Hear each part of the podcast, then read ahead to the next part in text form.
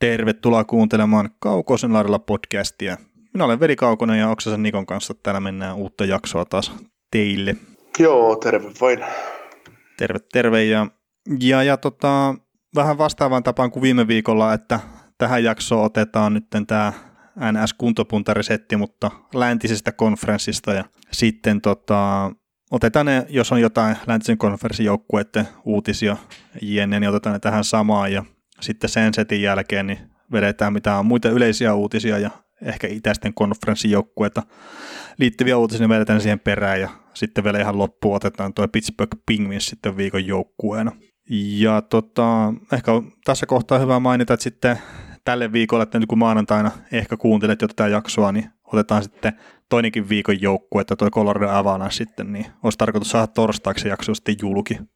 Ja, ja ehkä hei sen, sen verran, että kun parissa viime on ehkä unohtunut sanoa, vaikka livessä kyllä mainostettiinkin hirveän paljon, mutta hei, palautetta saa laittaa meille sähköpostiin kaukosen laidalla gmail.com. Otetaan mielellään niin kuin ihan tästä meidän tekemistä palautetta, jos, jos on juttu, ideoita jne, niin sähköpostiin voi laittaa.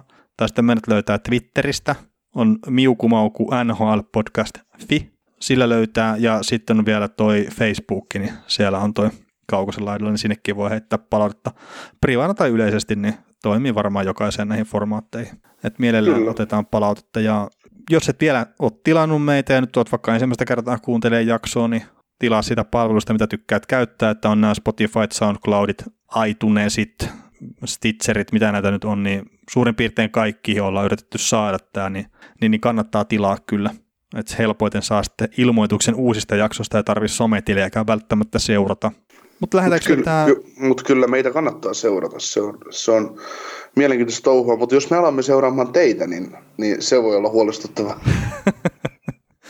niin, niin en mä tiedä, miten mielenkiintoista touhua se on meitä seurata, että ei tämä nyt semmoista niinku ihan huikeita ilotulitusta ole kyllä siellä somen puolella tämä meidän touhu. Joo, ei, mutta kuitenkin. No, joo, ehdottomasti kannattaa seurata ja osallistua keskusteluun mitään jaksoista tai muista, niin kyllä me aina heitellään sinne sitten niitä omiakin vastauksia, tai ainakin pyritään heittämään. Että. Mutta lähdetäänkö käymään läpi tätä läntisen konferenssin kuntopuntaria tämän kummemmitta löpinoitta? Yes. Ja, ja tota, ensimmäisenä niin Los Angeles Kings vuodenvaihteen jälkeen on tosiaan tämä kuntopuntari homma, niin vuodenvaihteen jälkeen on voittanut yhdeksän peliä, hävinnyt 14 varsinaisella peliajalla ja kaksi sitten varsinaisella peliajan jälkeen on kärrynyt 20 pistettä ja se on sitten vähite nhl mikä nyt ei sinällä ole yllättävää, että Losilla niin nuo edistyneet tilastot oli tuohon vuodenvaihteeseen asti, niin ne oli ihan ok-tasolla, että yli 50 prosenttia on ollut maalipaikkaprosentit, high danger prosentit ja XGF-prosentit, mutta että nyt ne on sitten tippunut aika lailla alle 50 noin kaikki, että Kingsi on sukeltanut aika reippaasti. Noin niin kuin edistyneiden tilastojen valossa pelillisesti ja ei niillä ole mitään panosta peleissä, niin, niin, niin minkäpä takia ne sitten pelaskaan mitenkään ihmeellisesti. Pelaavat juuri oikeanlaista jääkiekkoa tuloksellisesti, mitä tässä vaiheessa vuotta tuommoisen hävinneen joukkueen kuuluu pelata. Niin, ja tietenkin se, että joku Alec Martinez myytiin pois puolustuksesta, niin sekin varmaan vaikuttaa jonkun verran siihen. Kyllä joo. Mutta tota, yksittäisistä pelaajista, jos nyt haluaa nostaa esiin jotakin, niin Drew Doughty 22 peliä ja tehot 1 plus 5, että ei mitään niin kuin järisyttävää ja itse asiassa tosi huonoa, mutta että sitten että Jonathan Quick on kuitenkin ollut mun mielestä niin kuin tilastojen valossa sille jopa semi-ok, että vaikka niin 13 pelistä on vain neljä voittoa tullut, niin 92,3 on torjuntaprosenttia 1-0 peli esimerkiksi ja 2,37 on päästettyä maalien keskiarvo, niin ne on semmoista ihan niin kuin hyvää tasoa niin kuin maalivahdille. Tosi voittoja pitäisi tulla enemmän. No joo, mutta jos me mietitään tätä läntistä konferenssia yleensä, niin nyt me ollaan puhuttu Losista enemmän, mitä Detroitista ottavasta yhteensä, kun oltiin idässä. No, oliko tämä vinkki mennä eteenpäin? Ehkä. Okei, okay. mennään eteenpäin. Hei, San Jose Sharks. Vuodenvaihteen jälkeen 12 voittoa, 13 tappioa varsinaisella pelillä yksi sitten varsinaisen pelaajan jälkeen 25 runkosarjapistettä ja ne on sillä myös siellä 25 sitten kaikkien joukkueiden kesken tuossa vuodenvaihteen jälkeen. Sharksissa mielenkiintoista lähinnä ehkä se, että vuodenvaihteen jälkeen niin nämä edistyneet tilastot on kaikilla tasolla mennyt niin kuin eteenpäin ihan selkeästi. Että jos niin kuin ottaa pelkästään vaikka tuon XGF-prosentin, niin ennen vuodenvaihdetta 47,63 ja vuodenvaihteen jälkeen 53,8. Että peli on mennyt niin kuin eteenpäin, mutta että sielläkin on niin kuin loukkaantumista ja kaikki on vaikuttanut, niin ei se tule pudotuspelihin tuo joukkue menee, mutta mä en ymmärrä, mikä se oli se mahalasku, mikä tuli siinä alkukaudesta ihan niin kuin edistyneiden tilastojen puolesta ja tuloksen teon puolesta ja kaiken puolesta, niin mä en tajua, mitä sille joukkueelle tapahtuu. Niin, että nyt, nyt, ei, nyt vaan niin kuin ei enää panosta, niin vastustajajoukkueet ei välttämättä ota sitä aina niin to, tosissaan ja muuta, niin sitten se kuitenkin pääsee, pääsee tavallaan pelaamaan, pelaamaan sellaista tavallaan odotettulaista lätkää, mutta ei, ei se vaan niin kuin tuota, tuota tarpeeksi, että vaikka pystyy niin kuin mm. pelaankin. Että. Niin, kyllä. Ja itse asiassa otetaan nyt, kun toisaalta se Sarksin niin tämä peli on parantunut edistyneiden tilastojen valossa, niin mainitaan täälläkin sitten tämä maalivahti, että Martin Jones, niin 10 peliä, okei 451 on nuo tilastot, mutta että torjuntaprosentti 91,3, päästettyä maalin keskiarvo 2,51 ja 2-0 peliä, niin kas kummaa, kun joukkue pelaa edessä vähän parempaa puolustuspeliä JNE, niin maalivahtikin pystyy pelaamaan vähän paremmilla tilastoilla. Et loogista. Niin, loogista, mutta esimerkiksi just tuo torjuntaprosentti, että se oli 90, niin se nyt vaan, että joukkue kun on vähän paremmin pelannut, niin yllättäen se maalivahti näyttää myös paremmalta. Joo. Mutta eikö siinä Anaheimi varmaan seuraavaksi, että turha näihin on jäädä näihin ei-pudotuspelitaistelussakin oleviin joukkueisiin. Niin. Joo, sviipata tätä Kar- Kar- Ka- Kalifornia tästä nyt pois, että kaikki, kaikki, kaikki turhuudet veks ja sitten mennään oikeisiin joukkueisiin. Joo. Mutta Anaheim Ducks vuodenvaihteen jälkeen 12 voittoa, 13 tappioa varsinaisella ja sitten kolme tappioa varsinaisen jälkeen ja 27 runkosarjapistettä ja silloin on siellä 23. Ää, Ducksista nyt voi varmaan mainita sen, että Jani Hakanpää on pela, päässyt pelaamaan jopa NHL nyt pari ottelun verran, että, että teki tosiaan debyyttinsä tuossa kymmenisen vuotta varauksen jälkeen. Joo, ihan kymmenen vuotta ei tullut täyteen, mutta, mutta tota, kymmenisen vuotta joo. Ja tota, Jani Hakapäästä mietittiin kesällä ja MM-kisojen jälkeen, että ku, kuinka hän kävelee NHL ja huippu, huippupuolustaa ja näin, niin ei se vaatinut kuin top 4 rikkoontumisen tuota Anaheimista, että et löytyi sitten peliaikaa. Että, niin. että, et, ja kuitenkin kyse on Anaheimista. Että, niin, niin. Et, et, siellä, siellä periaatteessa kolmospariin sulla voisi olla joku chanssi. Niin, niin tota, tämä on vaan just sitä, että, että sä voit olla Euroopassa kuin hyvä tahansa, mutta se steppi silti NHL, niin se on valtava se on ihan järkyttävä. On, ja siis Hakanpää näytti niissä harkkapeleissä, mitä mä katsoin ennen kauden alkua, niin no ainakin siinä ensimmäisessä on se todella pihalla. Sitten se vähän paransi, joo, mutta että ei se ollut väärä päätös pistää sitä sinne AHL. Jäikö ei se... joo. Oi, ja oishan se pelaaja sieltä sitten ylös noussut aikaisemmin, jos se koetaan, että se on niin hyvä, että se pärjää Niin. Mutta Hakanpää on semmoinen pelaaja, mille ehkä ihan pikkunapsun niin liikettä lisää tekisi hemmetin hyvää. Et kokoahan sillä ja tämmöistä niinku ihan riittävästi, että et sille niinku on työkaluja olla NHL-pelaaja, mutta että vaikuttaa niinku vähän semmoiselta kankealta ja hitaalta, mitä nyt on nähnyt niinku ihan NHL-debyttiäkin häneltä. Joo, ketäs vastaan se debytti oli? Mä katsoin, katsoin kyllä sen pelin, mutta ei hajua, ketä vastaan ne pelassa. Joo, Coloradoa vastaan. Ah, Colorado. Ne on niin, aika loogista kyllä, joo. Joo. Mutta ei, siis kyllä Okanpää periaatteessa debyytti pelasi ihan hyviä NHL. Ei, siinä, ei se ainakaan, siis se oli just sen verran näkymätön, että ei se siellä varmaan kauheasti virheitä tehnyt. Mm, niin mutta, oli, o, mutta oli kyllä kokonaisuutena niin mitä se mutta peli muutenkin, että ei, ei, ei niin kuin, eipä siinä. Joo, ja ei toi Torontoakaan vasta, että näkymätön puolustaja, niin se on aina silleen niin kuin hyvä. Tota, sanotaan Daxista sen verran, että edistyneet tilastot tuli alkukaudesta silleen niin kuin, no parempia kuin nyt vuodenvaihteen jälkeen, että sinällä ei ole ihme, että Daxin toi homma on mennyt alaspäin, ja sitten jos otetaan joukkueen paras pelaaja John Gibsoni, niin vuodenvaihteen jälkeen päästetty monen keskiarvo 3,17 ja torjuntaprosentti 89,8, niin se kertoo koko kuvan kyllä niin kuin Gibsonin kaudesta, että ei ole ollut sillä tasolla, mitä ollut aikaisemmilla kausilla. Ja... Gibson kyllä ymmärretään kupletin juonen. Niin sekin yrittää niin kuin olla joukkuepelaaja. Niin se on vaan harmi, että se rupesi siinä niin heti alkukaudesta olemaan joukkuepelaaja, se hävisi silloin niitä pelejä ihan omakätisesti. Että. siinä kohtaa joukkueelle varmaan vielä ole, olevinaan kovasti menossa burtuspeleihin. Kyllä. Mutta hei, Chicago Blackhawks. Öö, vuodenvaihteen jälkeen 13 voittoa, 12 tappia varsinaisella ja sitten kaksi varsinaisen pelaajan jälkeen ja 28 runkosarjapistettä ja 21 ja sitten olisi tuossa niin koko NHLn kesken noissa runkosarjapisteissä tässä joukkue, mikä on parantanut pelaamista ainakin edistyneiden tilastojen valossa. No joo, mutta onnistui jotenkin häviämään Detroit Red Wingsille tässä juuri, että, että tota, täytyy sen verran, siis mä nauroin, siis ei herra Jumala mä repesin, toi Detroit voitti 21 Chicago, niin nyt Detroit huusi Twitterissä, one in a row. siis ei jumankaan kautta. Kauden 16 voittaja pelataan kuitenkin maaliskuun alkuun. tota, näitkö se Montrealin toimittaja, mikä oli se twiitti? En Joo, ei, siis se ei liitty niin Chicagoon millään tavalla, mutta se oli niin Montrealiin liittyvä twiitti, ja se oli silleen, että Montreal on niin kohta tuon Panthersin niin kannassa kiinni, tai se onkin siinä kannassa kiinni. Ja sitten jos niin kuin laskettaisiin, että ne olisikin voittanut Detroitia vastaan ne neljä peliä, mitkä ne hävisi, niin olisi kahdeksan pistettä enemmän. Se on niin kuin Toronto sarjataulukossa. Ja sitten oliko se niin kuin, että jos ne olisi vielä voittanut ne kaksi peliä, mitkä ne hävisi Devisille, niin ne olisi niin kuin todella hyvä joukkue jo. Niin mm. jengi repii sitä niinku huumoria ihan sikaan, että niin aivan, jos ne olisi mm. voittanut enemmän pelejä, niin niillä olisi enemmän pisteitä. Ja Kyllä. Jos näillä on merkitystä tosiaan, niin sitten asiat olisi toisella tavalla. Mutta... Mm. Joo, no Chicagossakin on nyt, jos palataan nyt tähän meidän tämän hetken joukkueeseen, mitä, mitä tässä pitäisi puhua, niin Chicagokin on semmoinen, että melkoisessa murrosvaiheessa jengi nyt, kun ne kouppas Lehnerinkin deadlinella mäkeen ja Crawfordin sopimus loppuu. Et me isojen, isojen siirtojen kesä tulossa, että mihin, oh. mihin, tää, mihin suuntaan tämä laiva kääntyy ja, ja jatkaako Koliton päävalmentajana ja, ja muutakin. Että, et kyllä siinä on Stan Bowmanilla nyt tekemistä, että, että tota, et, järkiä ei tavallaan niin toimii, toimii siellä hyvin, mutta ja tekee niin kuin, tuottaa ihan tarpeeksi niin kuin tässä, tässä just Kane ja Taves on tehnyt, ja no otetaan tuon Gubalikki tuohon vielä, niin kaikki on yli piste per pelitahdissa ollut tämän vuoden puolella, että, mm. että ei se niin kuin, niin, se, se täytyy ottaa se uusi, uusi katsonta, niin kuin, että mihin, mihin suuntaan tätä joukkuetta lähdetään viemään tulevaisuudessa ja muutenkin, että, että, että pala, palikoita siellä alkaa olemaan asiaa hyvin ja muuten, mutta mutta semmoinen, nyt täytyy ottaa se määrätietoinen steppi, että seuraavat neljä vuotta, että missä me ollaan neljä vuoden päästä, niin varmaan täytyy kesä, kesältä joukkueen kohdalla tehdä. Niin, no siellähän on se pakisto vähän, niin kuin, että se pitää rakentaa uudestaan melkein kokonaan. Että sehän siinä on se isoin haaste. Ja mm, siis toki vai. Crawfordikin, sehän oli ihan hyvä tässä tämän vuoden puolella, mutta sekin just, että mikä se on se tilanne ja että mikä hänen terveys sitten on niin kuin loppupeleissä. Että, että siellä on ollut haasteita kuitenkin sen kanssa.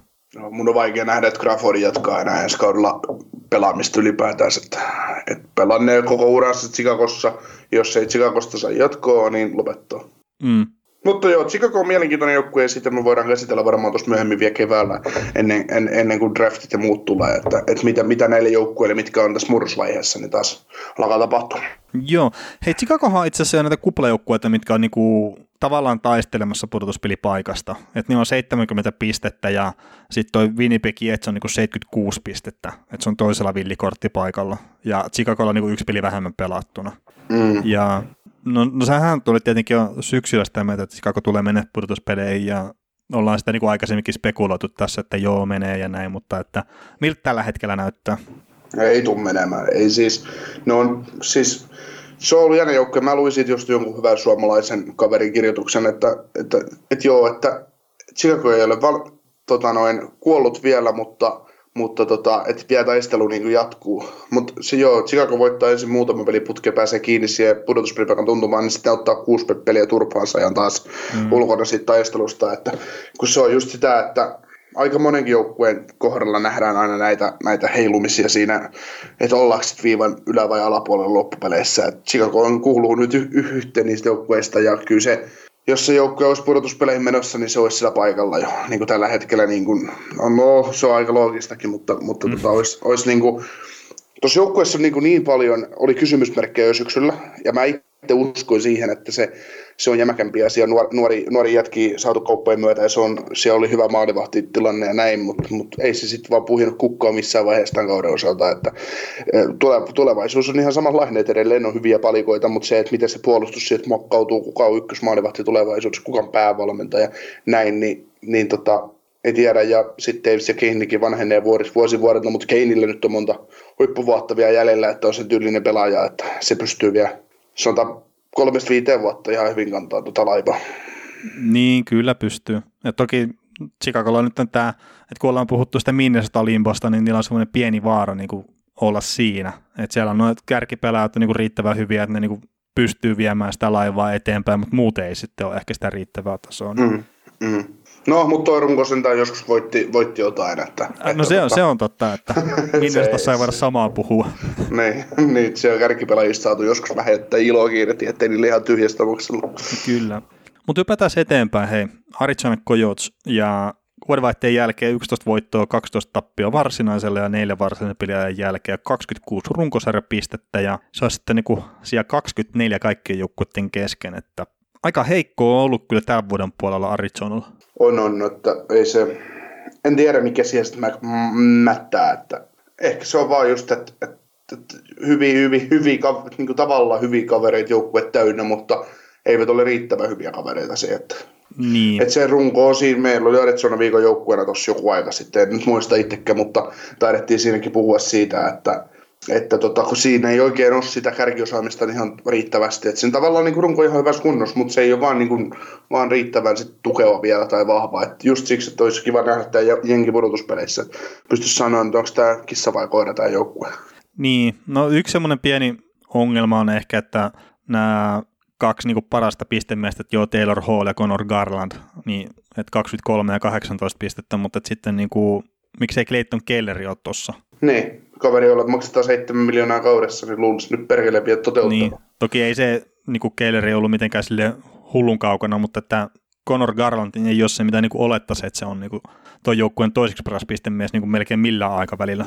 No joo, ei. Et, et, et, no siis Garland on hyvä kolmoskenttä laita hyökkääjä, mutta ei, ei se niin kuin kuulu mikään kärki, kärkipap, kärkipappu olla. Et sillä, se on nopea ja sillä on ihan väkkäreitä näin, mutta, mutta ei se sitten vaan kun pelejä ruvetaan ratkoon, niin se ei ole mun mielestä se kaveri, kenet sä heität jälleen. Mm, ja sanotaan nyt tuosta Arizonasta sen verran, että heidän edistyneet teostot on mennyt vuodenvaihteen jälkeen eteenpäin, jos se vertailukohta oli tosiaan niin kuin ennen vuodenvaihdetta. Että just esimerkiksi nämä maalipaikkalaukaukset, niin ennen vuodenvaihdetta 46,19 ja vuodenvaihteen jälkeen 49,79 ja samaa rataa kaikissa noissa muissakin, että, että niin kuin parannusta on tullut, mutta että siihen vaikuttaa kyllä taas sitten se, että ne on niin kuin hävinnyt pelejä, niin ne on paljon enemmän tappioasemassa, ja sitten taas niin kuin sitä kautta olevina on ollut enemmän niin kuin luomassa niitä maalintekopaikkoja, mikä sitten todennäköisesti on sitä, että ne on päässyt laukoon niin kuin niitä sektoreita, mitkä luokitellaan maalintekopaikoiksi, mutta ne ei ole päässyt laukoon sitten silleen niin kuin oikeasti vaarallisesti niin paljon. Mm. Mikä Anka jäi, kun helppo puolustaa vastustaja pihalle pelistä. Niin, no se on ja varsinkin, kyllä... vielä, varsinkin vielä huono vastustaja. Niin, no se on kyllä se tavallaan se boksaaminen sinne laidoille, niin se on semmoinen, minkä, niin kuin, että jos saat pari maalia johossa ja ei tarvitse ottaa mitään riskejä ja muita, niin se on aika helppoa sitten loppupeleissä. Toki... Niin, vaikka, vaikka porukka puhuukin, että kahden maalin johto on tyyliin vaikea johto jääkiekossa, mutta on se huomattavasti paljon parempi johto kuin yhden maalin johto. Niin, ja kyllä sä oot kaksi maalia johossa kuin kaksi maalia tappiolla. Mm. Toki 5-1 tilanteestakin pystyy häviämään ilmeisesti pelejä ja, ja näin, mutta että ei mennä siihen. Hei Antti Raanta, pakko nostaa vieläkin esille, että vuodenvaihteen jälkeen niin 15 peliä, kahdeksan voittoa, kuusi tappioa ja sitten yksi tappio vielä varsinaisen jälkeen ja päästettyä maalien keskiarvo 2,43, torjuntaprosentti 92,5 ja 1-0 peli, niin se pelaa edelleenkin ihan niin kuin hemmetin huikealla tasolla, mutta harmi kun niitä loukkaantumisia tuppaa tulee vähän joka kaudelle. Mm, mitä luulet, jatkaako, jatketaanko hänen sopimustaan, onko Joutsissa? Eikö sillä ole ensi vielä sopimusta? Ei, ei, ufa. Miksi mulla on semmoinen mielikuva, että sillä olisi ensi sopimusta? Ehkä siksi, että sillä se ilmeisesti on, mutta mun mielestä no, on sillä. 21, 2021 on vielä sopimus Antti Rannalla. Ah, okay. Ja no siis, niin. jos, jos itse olisin päättämässä Arizonan asioista, niin mä pitäisin ton Kemper Ranta maalivahti tandemin kyllä, että se on kuitenkin niin sanotusti nykypäivää toi kuorman jakaminen ja että saa sitten niitä laadukkaita starttia molemmilta maalivahdilta. Joo, no siis Rannasta on jäänyt sellainen kuva, että hän ei kyllä, per, hänen taidot riittää olla NHL ykkösmaalivahti, mutta hänen kroppa on eri mieltä sitä asiasta, että, että tota, ei vaan niin kuin, ei, kestä, ei kestä 60 peliä toi kaveri. Mm. Eli en usko, että enää tulee saamaan isoa pahvia yhtään mihinkään nhl ensi kauden jälkeen, että Arizonassa saattaa jatkaa, mutta kakkosveskarina tai niin kuin semmoisena, että se splittaa laista palkkaa. Niin, siis, no mikä on tietenkin iso palkka ja näin, mutta että onhan tosiaan Raanan näytöt hyvät. Mm. Niin. Mutta ei, ei sille kukaan 7 miljoonaa vuodessa maksaa, niin, meille no, niin, no ei välttämättä tietenkään sitä. Toki aha, tässä yksi toinenkin suomalainen maalevahti, mikä on sulle ollut ihan silleen niin kuin tärkeä pelaaja joskus, niin silläkin oli aikanaan ongelmia loukkaantumisten kanssa ja sitten ilmeisesti Kropan kanssa tehtiin duunia, niin sitten rupesi paikat pysyä kasassa. Mm. Et, et, en, en tiedä, että mikä Raanan tilannetta, että mikä, mikä siellä niinku on, että onko se joka kerta eri juttu vai? On, on, mun mielestä se on lonkka vai polvet, jompikumpi, mutta se on kuitenkin semmoinen va- vaiva, että sitä ei niinku, ne on vaan niin, kun, vaikka niiden kanssa tekee kuinka paljon duunia, niin ne ei, ne ei enää uudeksi tuu. Että. Niin, no se on tietenkin totta. Totta, totta. Yes. Sitten mennään su- lisää suomalaismaalivahteja. Joo, eli Nashville Predators ja vuodenvaihteen jälkeen 15 voittoa, 12 tappioa varsinaisella pelillä ja kaksi sitten varsinaisella pelillä jälkeen. Ja 32 runkosarjapistettä, mikä on 13 paras saldo nhl Ja tämä on mielenkiintoinen joukkue, että jos katsoo edistyneitä tilastoja, niin tämä peli on niinku sukeltanut, että ihan jos puhtaasti ottaa vaikka tämän XGF-prosentin, niin ennen vuodenvaihdetta 52,45 ja vuodenvaihteen jälkeen 49,43, mutta sitten taas niinku tulokset kentällä näyttää niinku erilaiselta. Mm. Siis jouk- Nashville on ollut koko kauden joukkue, mistä ei ottanut selvää sitä niin kuin ei millään. No ei, ja sitten kun se välillä niin kuin näyttää siitä, että se nyt lähtee, se peli menee eteenpäin, niin sitten ne tekee Torontot ja ne niin kuin paskoo housunsa niin kuin ihan totaalisesti. Että... No mutta toisaalta Ryan Johanssonin niin kuin tämän vuoden tehot, että 28 peliä ja 5 plus 5 ja Viktor Arvidssonin 29 peliä ja tehot 6 plus 2, niin nämä niin kertoo vaan sitä kieltä, että siellä on niin kuin liikaa semmoisia pelaajia, mitkä ali suorittaa. Mm.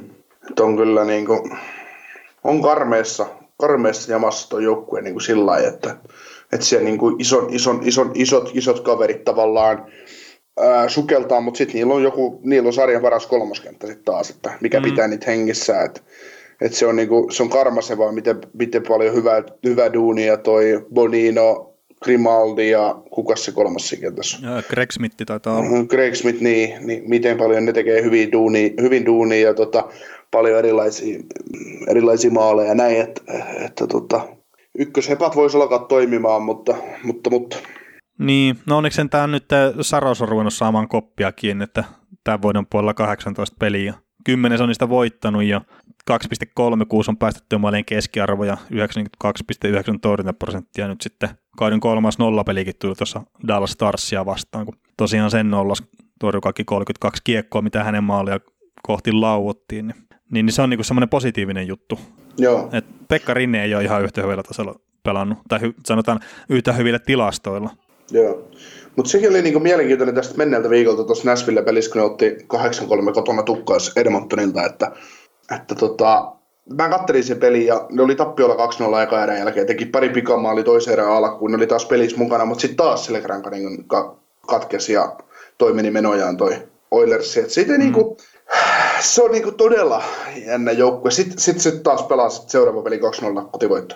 Että lyö niinku puolustuksen lukkoon. Et se on niinku uskomaton joukkue. Että et ei niinku, toivottavasti ei pääse pudotuspeleihin.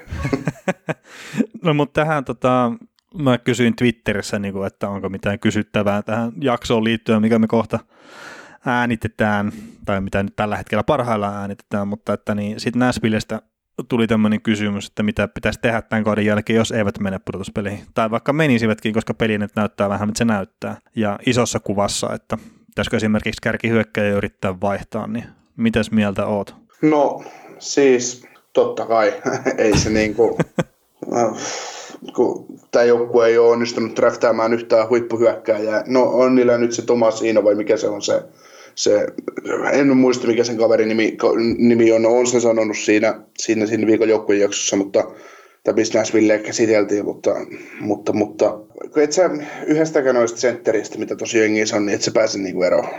Niin Kyle Torres, Ryan Johansen ja Matt Duchesne, niin siinä, siinä onko se yhtään sentteriä, mikä pelaa sillä tasolla, mitä odotetaan? Mm. Niin, siis, no sitäpä. Niin, ja siis Nick Bonin oli taas niin kuin viime kaudella se sentteri, mikä olisi hylkykuppina, kun sillä ei kulkenut. Mm. Niin, nyt se, nyt se pelaa parasta peliä niin kuin suhteessa peliaikaa ja suhteessa niin kuin rooliin, että ah, niin. tuottaa eniten jengille, että en, siis totta kai, totta kai niin kuin pitää jotain tehdä, mutta en mä, en mä niin kuin pysty, toi niin, David Boyle on itse asiassa ajanut aika, aikamoiseen, aikamoisen solmuun noiden sopimustensa kanssa, että, että No sitä jotkut kritisoi, että, että kun Boyle, Boyle kehutaan tosi paljon, mutta silti se on kaupannut Weberin ja, Weberin ja tota, Jonesin ja Kiradin maailmalle, niin nekin oli vähän sitten semmosia, että kun sulla on mahdollisuus kaupata sun ylijäämää, superylijäämää, niin, ja hankkia sitä kautta niitä senttereitä tai niitä vahvistaa sitä heikkoa osa-aluetta, niin ei, ei vaan ole osunut kohdallessa.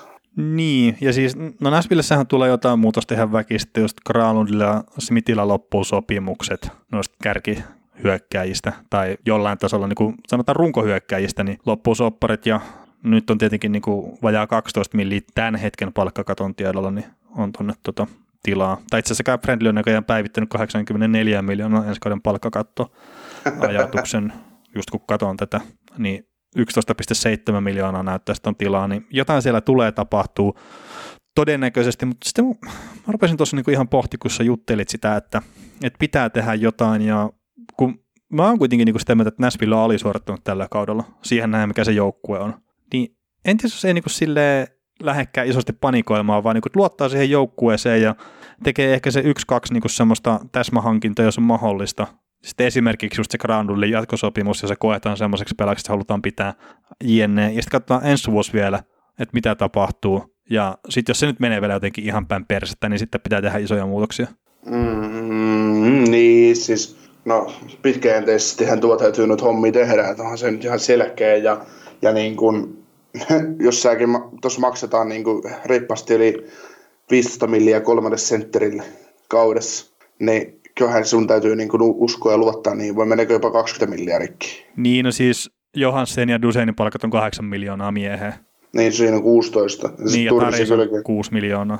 No niin, no mennään yli 20 miljoonan, niin, niin tota, siis e- ethän sano, että pelaajia lähde tuosta noin vaan siirtää. Ja siis niin kuin, se on pelaajille kanssa väärin, koska pelaajat on tehnyt pitkiä sopimuksia siksi, että ne saa pelata siellä ja näin. Mut, myö, myöskin, mutta no tuossa on ihan pointti, mitä sä sanot, mutta, mutta ei ole niin kuin, niin kuin siinä oli hyvä puhetta jossain vaiheessa Boilesta, että onko pelaajat mukavuuden halusia jopa. Että ne on niin kuin, nyt kun heillä on laput, niin ne lätkyttelee tuon meneen, kun heillä on isot laput ja näin, niin, niin tota, Boile, Boile ainakin epäili, että ei olisi, mutta, tai hän toivoo, että ei olisi. Että, niin, no, että se on, niin kuin, se on niin kuin vähän ristiriitainen tilanne, että, että kyllä nyt kolmella on kakkosentterillä pitäisi pystyä pärjäämään paremmin. No, no pitäisi, pitäisi, mutta just se, että Johansen, niin se mitä ikinä tapahtukaan silloin pudotuspeleissä, niin eihän se ollut niin kuin sama pelaaja sen jälkeen. Mm. No Dusen se ei sitten niin kuin ole vaan niin kuin kärkisentteri, siis siinä suhteessa kärkisentteri kuin mitä, niin kuin, että ykkössentteri, että et viet sen joukkueen niin kuin jonnekin pitkällä, niin ei se semmoinen kaveri ole. Ja sitten no, Kyle Taris nyt on Kyle Taris, että ei, ei sekään ole, niin kuin, sillä joo voisi miettiä, että ehkä väärin senttereihin on satsattu, mutta sitten taas, että kun ennen Nathan McKinnon nyt niin kuin kovin usein ole saatavilla. Niin, ja jos ne on saatavilla, niin ne on todennäköisesti samanlaisia kavereita kuin nämä, että, niin. että tota, vähän semmoisia niin kuin second, second, kakkoskorin jätkiä. Että. Mm. Mutta kyllä mä niinku, siis jotain tuolla niinku semmoista pientä tapahtuu, mutta en mä niinku lähtisi, vaikka tavallaan niinku on latu auki, että kun eihän on, onko niinku Pekka-tyyli ainut, millä on joku niinku siirroestävä pykälä. Mm. Ja sitten Josi taisi saada nyt uuteen lappuunsa jotain.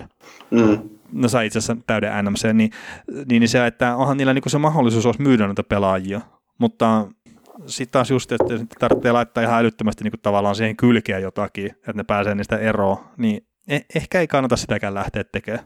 Mm.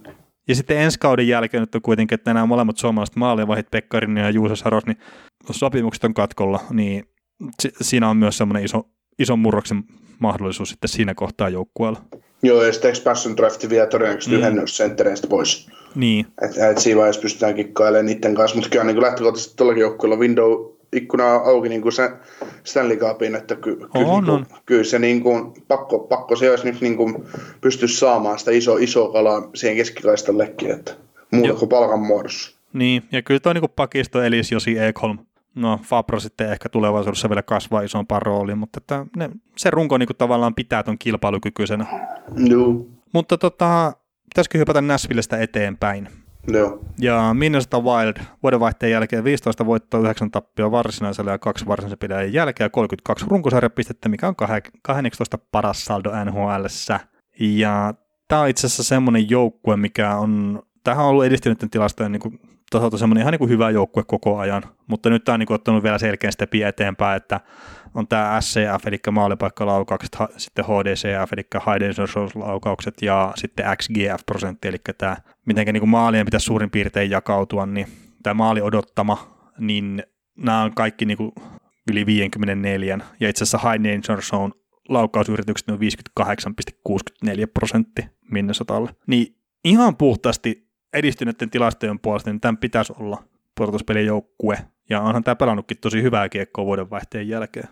Joo läpi, joo, läpi kauden. Eihän me olla ikinä kritisoitu sitä, että mm. minusta pelaisi huonoa jääkiekkoa, ne pelaa hyvää jääkiekkoa, mutta kun ei niillä riitä, tai ei ole riittänyt se kärkijätkien voima tässä, tässä tota hommassa, mutta, mutta tota, jos, jos nyt miettii niin kun, että se, tämä, tämä oli meidän ensimmäinen viikon joukkue tällä kaudella, ja me dumattiin se saman tien, tai mä dumasin se ainakin saman tien pudotuspelistä, kun ei riitä, niin nyt kun ää, on Mikko Koivoa dumattu, kun hän ei halunnut vaihtaa seuraa, niin olisi niin tavallaan hauska, jos Mikko Koivu pääsisi sittenkin Minnesotan kanssa tavoittelemaan sitä liikapia, vaikka, vaikka ei sitä ole kyseeseen. Niin, niin se, olisi, se olisi kyllä hauska, että se Koivu nyt menisikin sitten tämän joukkueen kanssa pudotuspeleihin. Ja siis sehän on ihan täysin mahdollista, etenkin nyt kun ne saa täältä Alex Stalokilta niin riittävän hyvää maalivahtipeliä. Joo, se on ollut kyllä yllätys, että, että kyseinen kaveri on ollut niin, niin, niin hyvässä vireessä, että, että kyllä se, mulle on Alex Taylor ollut aina semmoinen kakkos-kolmos maalivahti NHL, mutta nyt se on niin ryövännyt Dapnikilta ykkös, ykkösen paikan ja no joo, kannattelee tuota joukkuetta. No joo, Dapnikin koko kauden niin tämä, että 3,34 päästettyä maalin keskiarvo ja torjuntaprosentilla 90, niin ei tarvinnut hirveästi ryövätä mutta Stelokillakin tämän vuoden puolella niin 17 peliä ja 11 voittoa. Päästettyä maalin keskiarvo 2,11 ja 92,7 torjuntaprosenttia 3-0 peliä pelannut. Että ihan jees. Pidetäänkö Minnesotaa nyt oikeasti muiden keskuudessa sellaisena jenginä, että no ei noita tarvitse ottaa niin tosissaan? no, no, ei pitäisi varmaan ottaa, kerta näähän niinku oikeasti taistelee pudotuspelipaikasta. Niin, niin siis päässyt sitä varten taistelemaan pudotuspelipaikasta, kaikki ottaa. Sitten kaikki on että hei, hetkonen, tämä on meidän päävastustaja. No niin. Hei, hyvä muuten nyt tässä kohtaa niin tajuta se, että Nashvillen kohdallahan me ei puhuttu ollenkaan, että meneekö pudotuspeleihin. Tai itse asiassa täytyy puhua Arizonan kohdalla. Niin. Nehän on kuitenkin ihan samalla tavalla kupossa kuin Minnesotakin. Niin. No tota, no mitä mieltä sä oot? Arizona ei mene Nashville menee kertamaan sitä Nashville pumpannut koko kauden. no, mun on pakko toivoa, että niistä jompikumpi menisi. Arizona mä toivon, että ei se Minnosta pääsisi. Joo. Mä ärsyttää nähdä Minnosta pudotuspelissä. Jostain syystä. No hei, Kevin Fiala on ihan pakko nostaa esille. Vuodenvaihteen jälkeen 26 peliä, 13 plus 15, eli 28 pistettä ja näppäsi tuossa viiteen peliin peräkkäin kaksi pistettä tai enemmän ja se oli sitten ensimmäistä kertaa tämän kyseisen organisaation historiassa, kun joku pelaaja on pystynyt tekemään viidessä pelissä peräkkäisen kaksi pistettä tai enemmän, että Brian Rolston ja Marian Kabarikki oli neljään peliin pystynyt. Ja no, tällä kaudella niin Dikile Kutserov ja Leon Raisaatte on sitten niin muista peleistä pystynyt vastaavaan pisteputkeen ja tekniklisesti Ovechkinikin on pystynyt pelaamaan viisi peliä peräkkäin sille, että se on tehnyt kaksi pistettä tai enemmän, mutta Ovechkin sitten missasi yhden pelin siinä tota, noiden välissä. Että olisiko se ollut sitten se All-Stars-peli ehkä, kun tuon tuossa tammikuun puolella ollut. Mutta mitä mieltä äh, Fialasta? Hmm, no siis lunastaa lupauksia. Sehän on minne sitä onni, että se pikkuhiljaa rupeaa lunastaa lupauksia. Niin, tuli kuitenkin Groundin vaihdossa. Että. Hmm. Mit, mitä mieltä sitä kaupasta nyt? No, en mä tiedä. Siis Mä en muista, mitä olin vuosi sitten mieltä trade tästä kaupasta, mutta, mutta tota, kyllä niin kuin onhan vielä offensiivisempi pelaaja, mitä Granundi, että enemmän mm. se hyökkäys, hyökkäyspeliin tuo, mutta sitten tuoko sitten tässä joukkuepeliin kuin paljon, mutta taas toisaalta minusta on täynnä tommosia puurtajia, että, että ihan hyväkin, että siellä vähän tait, myös taito, niin kuin semmoista taito upsidea olemassa jollain pelaajalla. Joo, ja muistaakseni puhuttiin sitä, että ei ymmärretty sitä kauppaa, että pidettiin Granuldia parempana pelaajana ja se on ehkä siihen kohtaan ollutkin semmoinen ihan järkevä kannanotto, mutta että nythän tuo vielä näyttää niin kuin tosi hyvältä, mutta en nyt ihan 26 pelin perusteella kuitenkaan vielä lähtisi niin kuin tekemään lopullisia johtopäätöksiä herran urasta, mutta toivottavasti pystyy jatkaa samalla tavalla. Joo. No mites Minnesota, hei, pudotuspelit kyllä vai ei? Ei. No joo. Mä just mietin, että pystyykö me mitenkään niin kuin saamaan niitä pudotuspelejä esimerkiksi Nashvillen tuonne tyrkkäsiin ja että kun pitäisi sitten Winnipeg ja Vancouver tiputtaa sieltä pois. Ehkä mä sanon ei, vaikka mä silloin kauden alussa puhuinkin, että minne sitä menee pudotuspeleihin, mutta mut, mut. Sanon ei, mutta olen positiivisesti yllättynyt, jos Mikko Koivu hinaa joukkueensa pudotuspeleihin. Mm, Mikko Koivu teki tuossa joku aika sitten maaleja. Niin, te- teki maaleja. Ja... Mutta siitäkin oikeasti aikaa. Varmaan pari viikkoa. no se oli heti siinä Dread jälkeen. Se teki sen kaksi maalia siihen heti ja sitten syötti pari siinä ja ja näin. Ja sitten oli vähän toisenlaistakin maalinteosta oli puhetta ja, ja näin, mutta ei mennä niin. Mutta mennään eteenpäin. Uh, Winnipeg Jets vuodenvaihteen jälkeen 13 voittoa, 13 tappioa varsinaisella ja kolme varsinaisen pidän jälkeen ja se on 29 pistettä ja sitten tota 19 eniten NHL vuodenvaihteen jälkeen. Ja tässä on nyt joukkue, mikä on ollut yksi NHL huonoimpia edistyneiden tilastojen puolelta niin kuin koko kauden, riippumatta siitä, että melkein millä mittarilla niitä katsotaan tai millä aikajaksolla, niin siinä ei ole tapahtunut mitään isoa muutosta. Mutta sinällään niin kuin jännä juttu, että Conor Hellebuck, niin 6-0 peli tuossa viime yönä ja sitä kautta niin otti piikkipaikan NHL nollapelitilastossa, että siellä on yksi pelaaja, mikä on viemässä niitä pudotuspeleihin niin kuin ihan tosissaan, ja se on maalivahti Conor Hellebuck. Mm. Vaikka joukkueen, joukku, joukkueen niin kuin välillä jopa yrittää, että ei mentäisi, ei mentäisi mutta Hellebaikki on eri mieltä. Että onhan Hellebaikillakin ollut huonompia jaksojaan tällä kaudella pelissä, mutta koko, kokonaisvaltaisesti on lepikauden ollut kyllä tosi hyvä. Että. Ja no, mä oon sitä puhunut, että Hellebaik pitäisi olla vesinämaalivahti. Jos Winnipeg menee pudotuspeleihin, tosin mä en tiedä, miksi mä puhun sillä tavalla, kun mun mielestä sillä pitäisi olla mitään merkitystä, että meneekö joukkue pudotuspeleihin vai ei. Kun hmm, jaetaan noita henkilökohtaisia palkintoja. Ja no, nyt se seuraavana meillä on Vancouver, että Markström on valitettavasti sivussa loukkaantumisen takia, se olisi niin se yksi hyvä ehdokas myös, samoin kuin se Vasileski, mistä me puhuttiin silloin viime viikolla, mutta kyllä niin kuin Helebak on se mun ykkösheppa vesinään tällä hetkellä, että ilman sitä niin Winnipeg ei olisi taistellut pudotuspelipaikasta enää, no sanotaan nyt joulukuun alun jälkeen. Niin, ja. mä olin semmoista tammikuussa. niin, mä olin jo kahden viikon jälkeen, kato. Mutta onhan tuolla noin ykköshepat tietenkin, Kyle Connerit, sitten Blake Wheelerit ja Sheffield ja Lainit ja nää, niin kyllähän ne sitten pystyy tehoja tekemään myös riittävästi.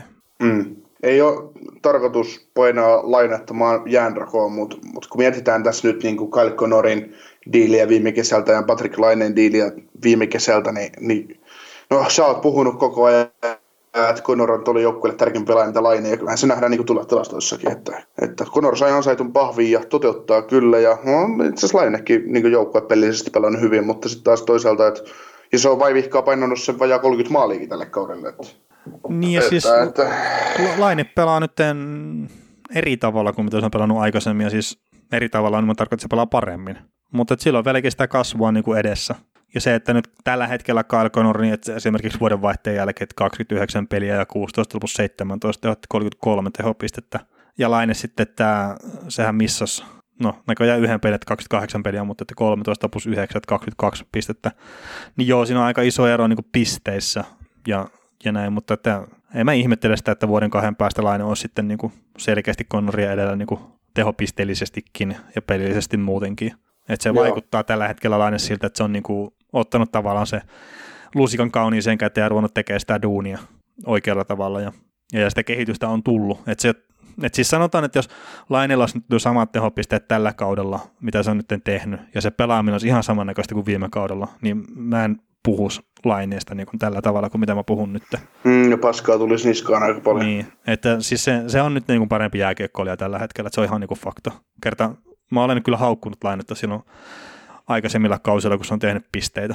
Mutta mut, se, on niinku, se on projekti, toi, toi, toi kaveri. Ja se on edelleenkin, niinku, että jos se, jos se saavuttaa sen tason, mitä kaikki niinku olettaa, että se pystyy saavuttaa, niin se, se tulee olemaan niinku todella kova pelaaja tuohon sarjaan. Ja on eittämättäkin sitä jo nytten. Joo. mites Winnipeg Jets? Ne on tällä hetkellä villikortti paikassa kiinni toisessa, että ne on 76 pistettä. Ja tässähän on tosi tiukka tämä kisa, että Arizonalla esimerkiksi se on niinku 74 pisteessä samoin kuin Nashville ja sitten Miinasta on 75. Että nämä on niin ulkopuolella katsoa tässä niin tällä hetkellä ja Winnipegillä tosiaan 76 pistettä, mutta pari peliä enemmän pelattuna kuin esimerkiksi näillä Minnesotalla ja Nashvillellä. Niin. Miksei lännestä voi mennä vain kuusi joukkuetta? niin otetaan idästä pari enemmän. Niin, no en mä tiedä, tarviiko sieltäkään yhtään enemmän, enemmän niitä joukkueita mennä playereihin, mutta niin kuin, en mä, en mä Winnipegia playerin joukkueena näe. No en mäkään edelleenkään. Siis mun on siis se, että me puhutaan tässäkin kohtaa kautta vielä siitä, että voiko ne mennä pudotuspeleihin, niin mä oon todella ällistynyt siitä. Mm. Et se, aina kun mä oon kattonut melkein niiden pelejä, niin se on niinku ihan käsittämätöntä kuraa se niiden joukkuepelaaminen. Mm. Sitten siellä on se just yksi Conor Helleback, mikä sitten ottaa siihen, no tämä olikin helppo torjunta, että tämmöinen, mikä kaikille muille maalivahdeille olisi varmaan mennyt ja, ja näin, mutta että maalivahtipeli osaa sitä niin joukkuepeliä ja, ja näin, että, että ei, ei, siinä, mutta en, en mä jotenkin mä jaksa uskoa kyllä, että se Helleback pystyy niin kuin viemään tuon joukkoon sinne pudotuspeleihin. Joo, vaikea nähdä. Toki jos, jos tekee sen, niin miksei sitten Harttiakin voisi pistää saman tien sinne. Joo, ei siinä kannata niin mitään drösätteleitä ja tommosia miettiä, kun Hellebackille vaan. Kaikki. Mm. Tota, hypätäänkö eteenpäin? Joo. Eli Vancouver Canucks vuodenvaihteen jälkeen 14 voittoa, 11 tappioa varsinaisella ja kaksi sitten varsinaisen pelin jälkeen 30 runkosarjapistettä ja 16 eniten sitten nhl Tässähän nyt on vähän heikompi jakso ollut sen jälkeen Vancouverilla, kun tota me tehtiin se viikon joukkuejakso vähän ennen liveä. Toki siinä se Markströmistä loukkaantui ja näin, että, että se vaikuttaa myös siihen, mutta tuossa mitä niin edistyneitä tilastoja, niin on aika samalla tasolla ennen vuodenvaihdetta vuodenvaihteen jälkeen ja ei ole niin kuin mikään eliittijoukkue tuo vaan kuerkanuksi niiden puolesta, että sinällään niin kuin ihme, että ovat tässä pudotuspelitaistelussa myös mukana vielä tässä kohtaa. Mutta se kertoo sitä maalivahtipelin onnistumisesta niin kuin Markströmin kohdalta etenkin. Joo, ja siis kyllähän toi niin kuin, se on aika syvä joukkue, ja sitten jos mietitään, että ykköskierroksen varausvuorolla ovat saaneet J.T. Millerin joukkueeseen, joka on painanut kanssa lähes 30 maalia, niin kyllä tämmöiset yksittäiset, yksittäiset palaset, niin, niin vaan kummasti niin nostaa joukkueen, niin kuin, joukkueen niin pistesaldoja sarjataulukossa ja mm. näin, että, että ei se niinku pelaaminen, niin Vancouverin pelaaminen, niin oikeastaan siitä asti, kun mä sanoin sulle, että mä pidän Vancouverin yhtenä mustana hevosena lännessä, niin kun sä, sä sanoit mulle, että mun mielestä, mun mielestä Vancouver pelaa huonoa jääkiekkoa, mä katsoin niitä pari muutaman pelin sen jälkeen ja mä totesin, että voi herra jumala sentä. Hetki, niin kuin, tää, niin kuin, on, tää, on tää jännää, että eikä, tossa kun ne, voittiko ne ne, ne voitti Colorado tuossa. Joo, voittivat. Sekin oli ihan kammottava peli kyllä. Niin, siis Molemmilta joukkueilta he. Niin, aivan, aivan hirvittävää jääkiekkoa niin loppupeleissä, että ei se, ei ole niin kuin, ei ole käsitystä, mutta kun länsi on mitä on, niin ja tuo Pacifikki on mitä on, niin siellä voi, siellä voi vähän kehnommallakin pelillä niin menestyä. Mutta sitten taas toisaalta sulla on Pettersson, Miller, Hughes, huippumaalivahti, niin why not? Mm, niin, kyllä, ja sitten onhan siellä niitä muitakin huippupelaajia. Että se, etenkin se keskikaista on niinku, silleen aika hyvissäkin kantimissa. Siis silleen, että sitähän me puhuttiin niinku aikaisemminkin, että se on niinku silleen kivasti roolitettu ja harmitsi Brock Bowser sivussa ja näin, mutta että on, on siinä niinku elementtejä tuossa joukkueessa ja niitä, niitä rakennuspalikoita, minkä varaan rakentaa. Ja sitten kun niistä rakennuspalikoista puhutaan, niin meillä oli siinä edellisessä jaksossa oli tämä Kaapo Kakko ja Jack Hughes oli sitten vähän semmoisena niinku vertailuparina, niin mä nyt tähän sitten keräsin Queen Hughesista ja sitten Gail Makarista vähän niin kuin vastaavat tilastot, että miten on mennyt noin niin kuin alkukaus VS sitten vuoden vaihteen jälkeen. Ja, ja, ja peliaikaa niin on silleen, että ennen vuoden vaihdetta tai vuoden vaihteeseen asti, niin 21-15 pelasi ja vuoden vaihteen jälkeen 22-31 selkeitä kasvua. Korsi on ollut ennen vuoden vaihdetta, tai anteeksi, vuoden vaihteeseen asti, niin 53 vuoden vuodenvaihteen jälkeen 51,21 pientä laskua. Ja sitten jos ottaa tämän XGF-prosentin, niin vuoden vaihteeseen asti 55,89, ihan älyttömän kova luku, mutta nyt vuoden vaihteen jälkeen 49,2, niin aika selkeä lasku. Ja pelotetaan niin kuin hyökkäysvoittoisesti, että yli 60 prosenttia aloituksista niin kuin hyökkäyspäästä ja, ja näin. Ja joukkueen laukomisprosentti silloin, kun Queen Hughes on jäällä, niin se on nyt tässä vuodenvaihteen jälkeen ollut vähän reilu 10 prosenttia, että se on niin pikkasen parantunut tuosta vuodenvaihteeseen asti lukemista. Mutta tässä niin vastuu on kasvanut ja lukemat on sitä kautta vähän pienentynyt, mutta sitten toisaalta taas tuo niin koko joukkueen pelaaminen on vähän semmoista ja tämmöistä, että suhteessa muuhun joukkueeseen niin Hughesin lukemat on aika kovia. Joo. Mutta miten tota, Queen Hughes on vuodenvaihteen jälkeen niin 27 peliä ja sitten 24 tehopistettä, niin, niin, niin se nyt tuntuu tekevän eroa sinne makariin tuossa ruukikisassa. Niin.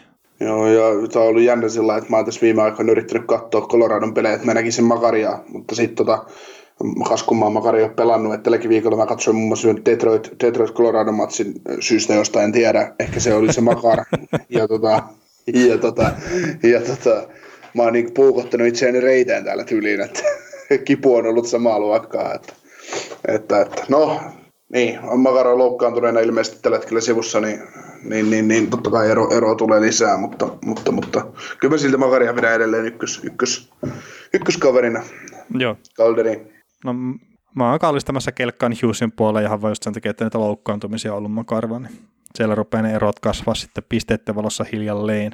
Mm. Mutta tota, hypätään eteenpäin.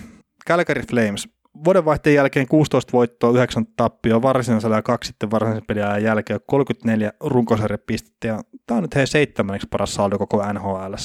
Ja edistyneet tilastot on mennyt prosenttiyksikön kaksi parempaan suuntaan siitä, mitä se oli ennen vuodenvaihdetta tai sinne vuodenvaihteeseen asti. Ja esimerkiksi jos ottaa tuon XGF-prosentin, niin vuoden vaihteeseen asti 49,56, vuoden vaihteen jälkeen 51,97. Eli sen perusteella niin pitääkin voittaa pelejä enemmän kuin mitä ne häviää. Mutta onko Flames nyt, kun tähän oli niin kuin, tai on ollut oikeastaan koko jouk- kauden semmoinen joukkue, että sitä on puhuttu, että, että tämä niin oli suorittaa ja on vähän niin ja näin ja noin, mutta tämähän on pelannut laatukiekkoa tällä, tämän, tämän vuoden puolella. Joo, mutta sama se Flamesissa on kuin aika monessa muussakin näissä meidän jengeissä, että, että kun ei siitä oikein ota siitäkään selvää, että mikä, mikä, mikä onko se kissa vai koira toi joukkue, että, että, että se ei niin kuin, kun siellä voitetaan niin kuin, voitetaan, pelataan hyviä yksittäisiä pelejä, pelejä. mutta sitten saatetaan olla niin kuin ihan järkyttävän huono sitten taas seuraavassa matsissa. No se on totta. Se on niin kuin ihan uskomatonta. Tämä on niin kuin tämmöinen oma, oma elämässä Nashville. Niin. Et ei, niin kuin, ei, ei, ei, päältä eikä häntää. Ja sitten mä muistan se syksyllä, kun ne oli, ne oli, pirusti, ne oli pirun pitkässä tappioputkessa ja, ja ei ole semmoista järkevää kuvaa tuosta joukkueesta, mutta kun se länsi nyt on mitä on ja Tyynymeren divisioona on mitä on, niin tämmöisellä, tämmöisellä niin kuin peruspelaamisella niin vaan tuppaa ilmeisesti riittämään, että saadaan playereihin mukaan. Ja sitten tosi ihmetellään, kun ne ekalla, ekalla rundilla ulkona, että mikä tätä joukkuetta vaivaa. Niin, no toisaalta sitten sitä nyt on Kälkärin kohdalla niin puhuttu jonkun verran, että se viime kausi oli tavallaan vähän niin kuin Tampallakin, että se nyt vaan rullasi eteenpäin ja se oli niin kuin liian helppoa. Sitten kun se tuli se ensimmäinen kierros, niin kohtasi vaikeuksia, niin ne ei pystynyt niin kuin millään tavalla vastaan niihin. Ja nyt mm. tämä kausi on ollut ihan täysin erilainen. Että ne on niinku vaikeuksien kautta niinku taistelu itsensä tonne tosiaan nyt kolmospaikalle Pacificissa. Niin, no ehkä Kelkarissakin saattaa olla se tilanne, kun, mitä mä puhun aina joukkueesta, että kun ne joku hu- huonompi joukkue tavallaan yllättää ja menee pudotuspeleihin, tai on ihan kärki, pelaa yhtäkkiä huippukauden ja on ihan kärki jengi, ne vetää konferenssifinaaleihin asti tyyli, ja sitten puhutaan, että kun tämä joukkue seuraavalla kaudella menestyy ja tämä voittaa Stanley Cupia ja muuta, niin sitten tulee vasta, vasta niin kuin ongelmia vastaan. Niin, niin tota, nyt kun Kälkärillä oli tykki viime kausia ja ne lähti ekalla kierroksella lauluun, niin nyt onkin, että et kun tämä joukkue otetaan tosissaan, niin ne on silti repiköinyt itsensä siihen, että ne on edelleen niin pudotuspeliranissa hyvin mukana. Että onkin pelannut tavallaan odotuksia vasten niin paremmin. Niin kuin mm. tavallaan, niin kuin tavallaan, että on niin kuin pystynyt olemaan erilainen joukkue, että sitten taas pitää esimerkiksi Karolaina et, et, et, et, taas niinku, täytyy myös antaa niinku, tällä tavalla taas posia tälle jengille, koska en mä, niinku, en mä Kälkäriä pidä, niinku, se, on, se on ihan hyvin puolustajisia joukkueessa ja muutama hyvä hyökkäjä, mutta en mä sitä huippujoukkuna silti pidä. No joo, se ei ole ehkä just semmoinen, kuin mitä nyt voisi sanoa joku Vegas tai näin. Että et ei se nyt ole mikään semmoinen niinku selkeä, että se voit nostaa sieltä. Mm. Ja me niin puhuttiin tässä, mä kysyin sulta silloin joskus, että, kun, että miten, mitä sä näet Mark Giordanossa, niin kuin se, niin kuin, mi, millä tavalla niin kuin Mark Giordano sun silmiin erottuu niin hyväksi puolustajaksi? Kun jos mä yritän katsoa Mark Giordanon peliä, niin mä en saa siitä mitään irti, että kun se on kuitenkin voittanut Norrisi. Mm.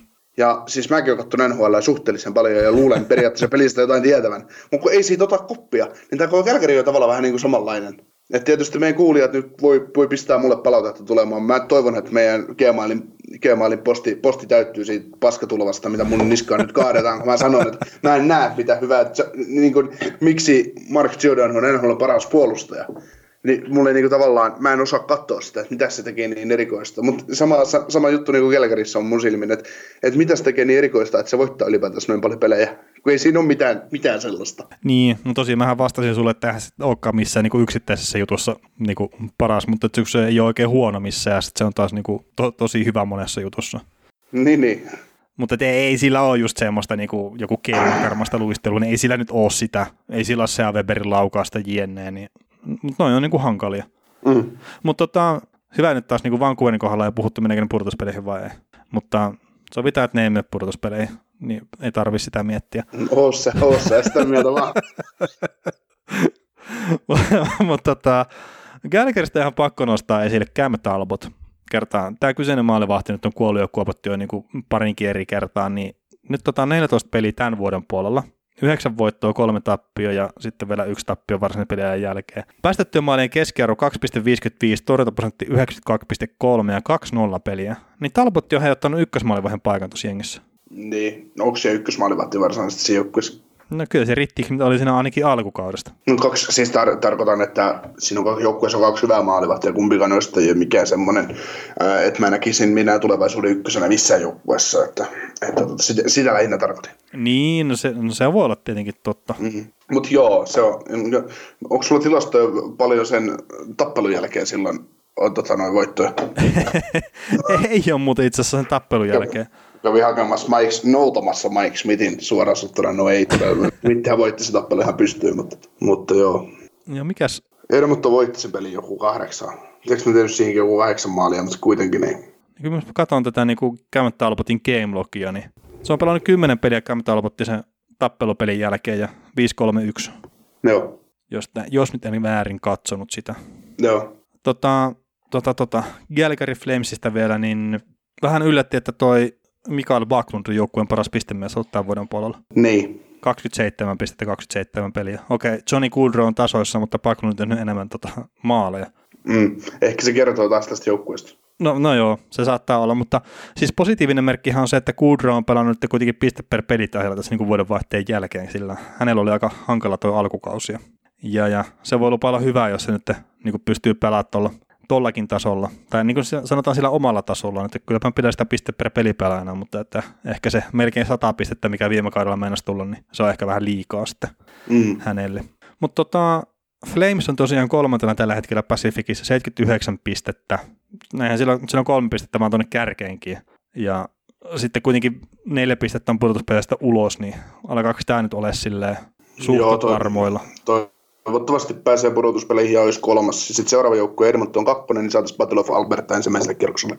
Joo, siis tämä, pitää jotenkin muokata nämä NHL-säännöt silleen, että me saadaan tämä, tämä pari tosiaan sinne pudotuspelien ekalle kierrokselle ja hypätään sinne Edmontonin nyt sitten samoin teen, että vuodenvaihteen jälkeen 15 voittoa, 7 tappia varsin sitten niitä tappia varsin pelin jälkeen 34 runkosarjapistettä ja kahdeksanneksi paras saldo sitten tota, heillä. Ja se, minkä takia näissä on sitten eroa näissä saldoissa, kun 34 pistettä on Kälkärillä ja Edmontonilla molemmalle, niin Kälkäri Flames on voittanut yhden pelin enemmän.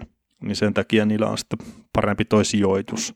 Ja ehkä Edmontonista niin voi mainita sen verran, että heillekin edistynyt tilastojen valossa tuo peli mennyt vähän eteenpäin tuossa vuoden vaihteen jälkeen, että nyt on XGF-prosentti niin positiivinen, että jos se oli 48,16 tuossa niin vuodenvaihteeseen asti, kun katsoin nyt sitten vuodenvaihteen jälkeen, se on 50,06 ja isoin juttuhan tuossa on Leon Draisaitl, mikä on vuodenvaihteen jälkeen tehnyt 26 pelin teot 20 plus 28, niin se on aika kova. Joo, Leon lunasta. Lunasta, ja sen jotain Nugent Hopkins sekin vetää perässä, että silläkin on 35 pistettä tämän kauden puolella, tai anteeksi tämän vuoden puolella. Kyler Yamamotolla on 23 pistettä 23 peliin, niin tuossa nyt on tosiaan se kaksi hyökkäysketjua tuossa joukkueessa nyt, niin se, se tekee tuosta joukkueesta nyt vaarallisen. Mm, ja sitten mietitään, että se on David Tibet ja kuitenkin se ymmärrys sitten jonkinnäköistä puolustuspelaamisesta. Mm.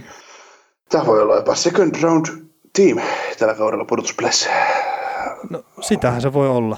Niin, jos ne Kelkäri saa vastaan, niin varmasti. Ei missään nimessä. Ei Kelkäri voita yhtään. Kelkäri, on koska Kelkäri ollut toisella kerroksella aina pudotuspeleissä viimeksi?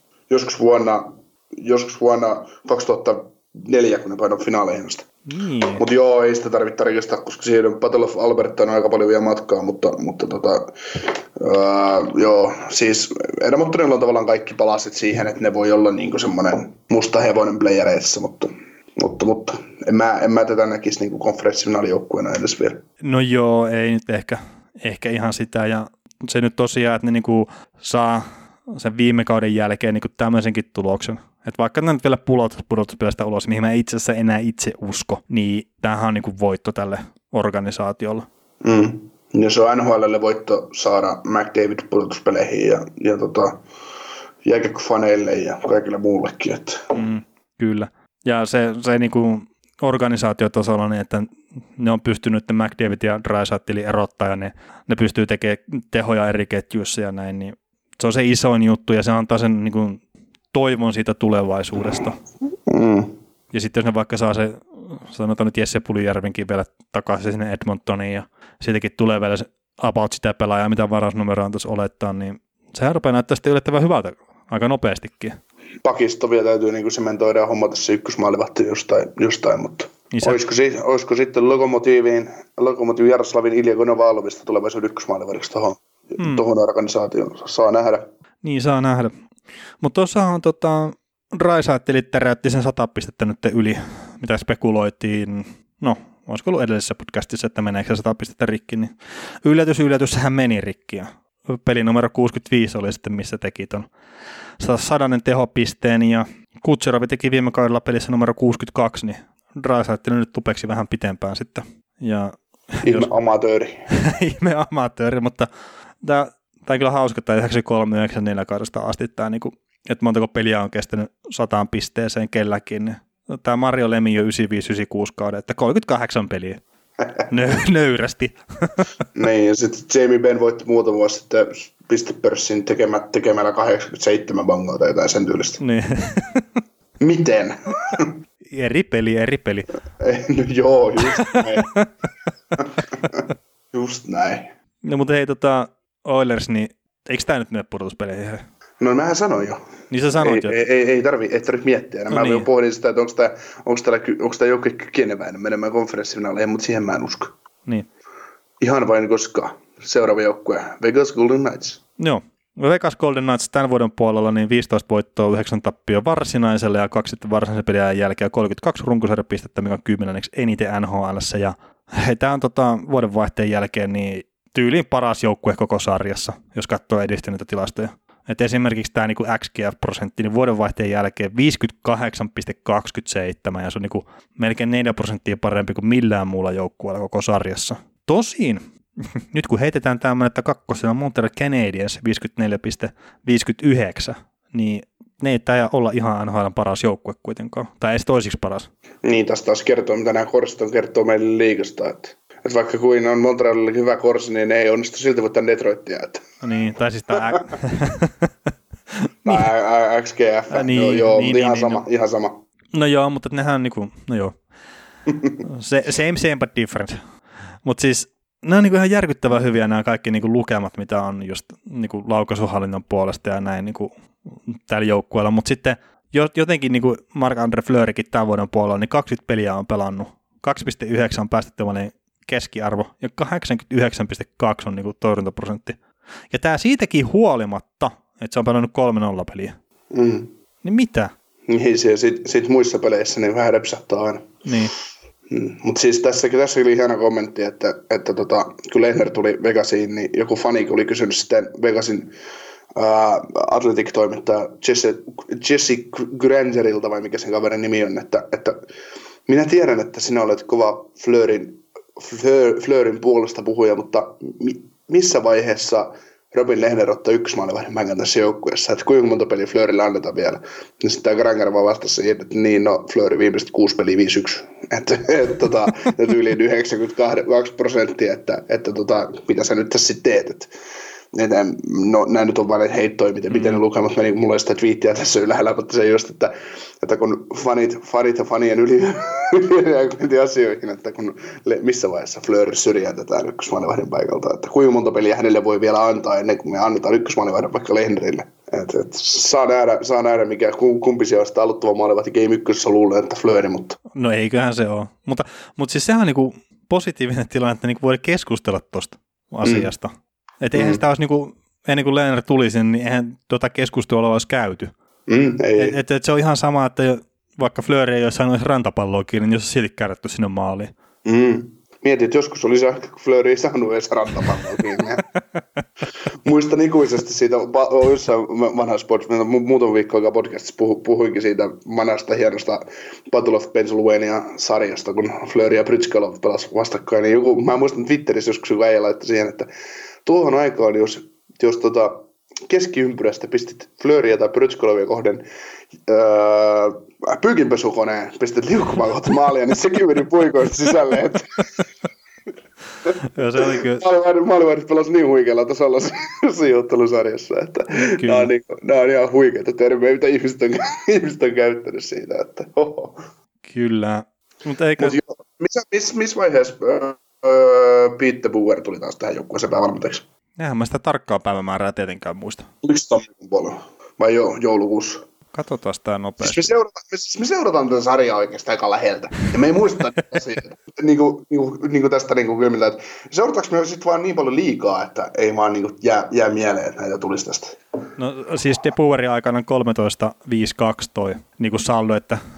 Ja se on tullut tammikuussa. Niin, kyllä. Että tämän vuoden puolella, mutta siis, ei, ei, siis eihän tämä nyt ole pelkästään niin sitä valmentajaa, vaan nämä prosentit kiinni. Ei, ei koska alkuvuodella Vegas alisuoritti tavallaan. Mm. Niin, niin alisuoritti, ja, ja alkukaudellakin että edistyneet on tullut hyviä. Niin, niin. Että et, eihän se nyt ole siitä kiinni.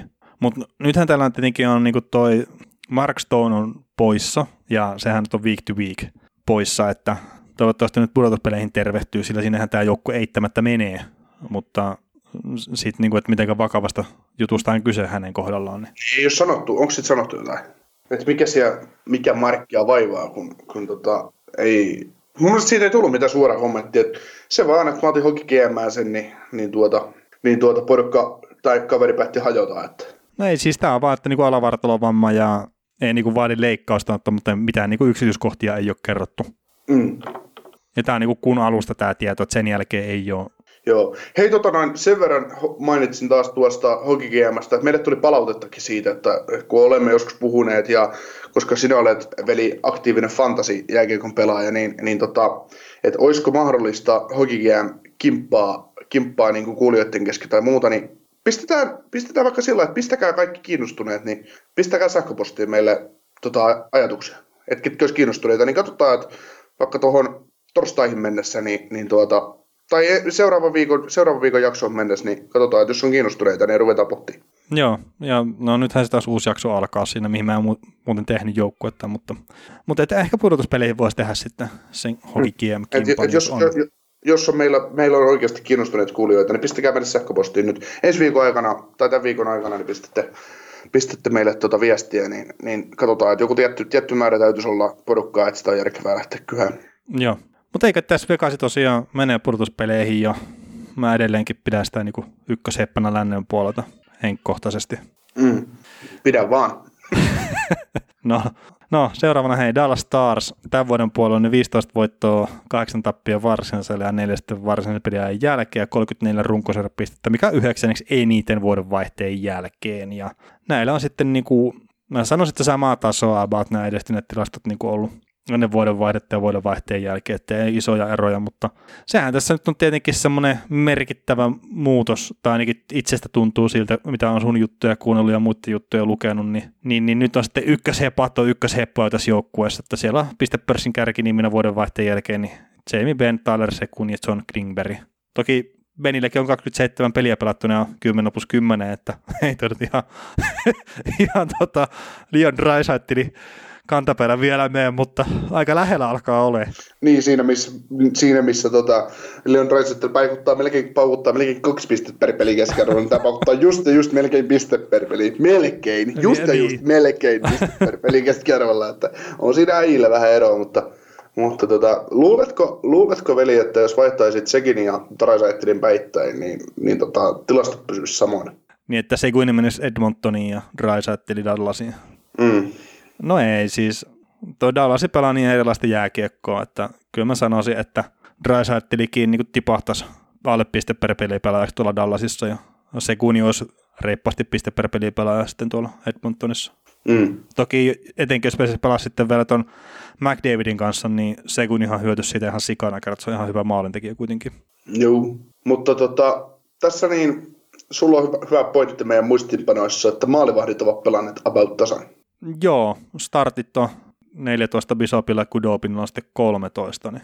Tämän vuoden puolella. Niin, tämän vuoden puolella. Ja niin se taitaa olla koko niin kuin vuoden saldo on niin kuin about sama, että aika tasahan ne on peluttanut tuolla. Joo, siinä tota noin, ö, monet Dallas-fanit ovat sitten riehuneet tuolla, tuolla Dallasissa, että pitäisikö Kudobinen olla se ykkösmaadevatti ja mikä tilanne, niin Rick Bowness sanoi hyvin suoraan, että silloin kun pudotuspelit alkaa, niin Ben Bishop on maalissa.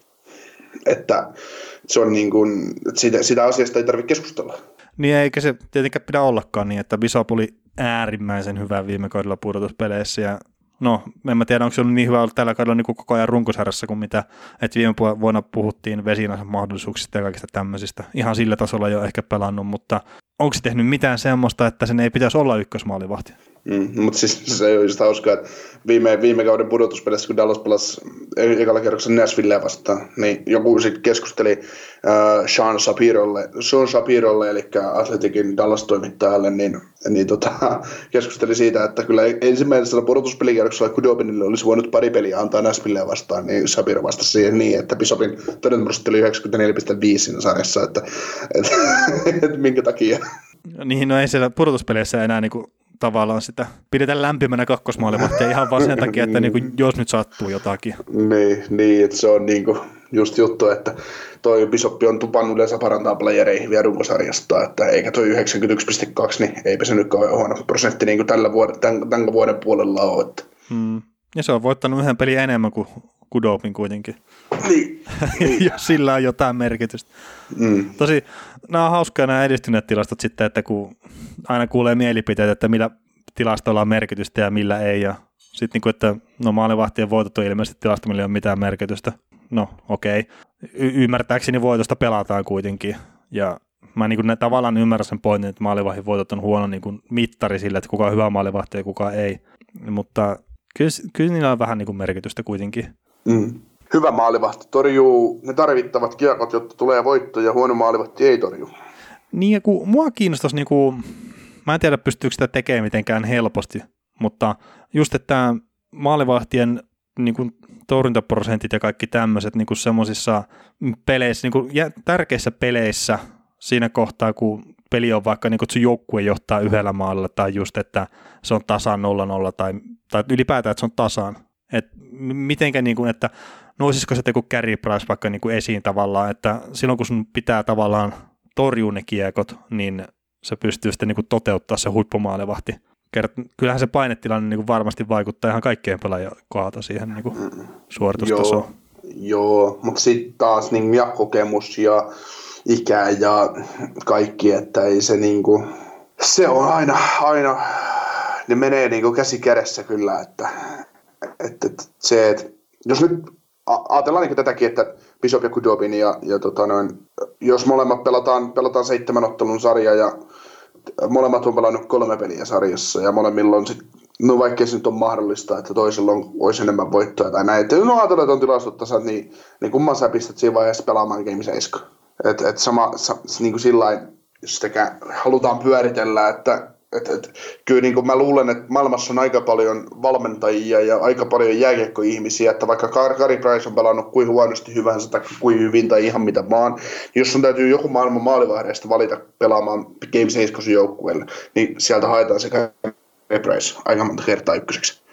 No joo, ja pelaajat äänestänyt sen taas, niin kuin, että jos sun pitäisi y- yhteen peliin valita maalivahti, millä sä voitat, niin Kari Price taas olla mm. tälläkin kaudella äänestyksi taas ykkösen. Mm, niin, eli, eli niin kuin näistä nämä niin kuin, no, niin kuin sanoit, että mitä saisi helposti kaivettua sen tilaston, tilaston, että miksi joku maalivahti on jossain kohtaa hyvä ja verottuuko ne jotenkin, niin niitä on varmaan paha, paha, paha vertailla, mutta eiköhän se sitten aina sillä, tämä on, tämä on just se perus, perustuntuva tilasto, että sun täytyy niin kuin itse, itse tavallaan ymmärtää, ymmärtää peliä, jotta sä pystyt näkemään sen, että mit, mitkä maalivahdit erottuu just jolla, jollain hetkellä, että, mm. että miksi joku on hyvä ja miksi joku on huono.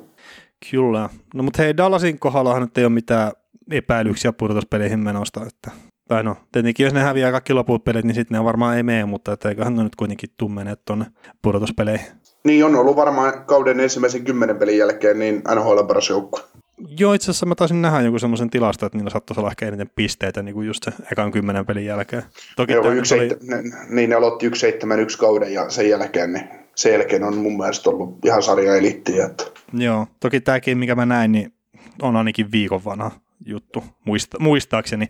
Joo, niin, taitaa niin... Tällä, no Dallas taitaa tällä hetkellä olla kolme ottelun tappioon letkussa, mutta, mutta tota, no joo. No ei joku yksi, yksi, yksi tappio on niin tällä hetkellä letkussa. Ah, mutta eikö se ole yksi jatko, mun mielestä se on jatko, jatkoaikatappio välissä, niin se hämää se, saattaa hämätä se, se, se NHL. Ah, no joo. NHL, tota, kun ne hävisi Edmontonille kotona, mutta joo.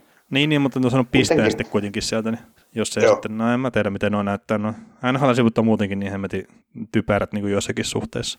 Kyllä.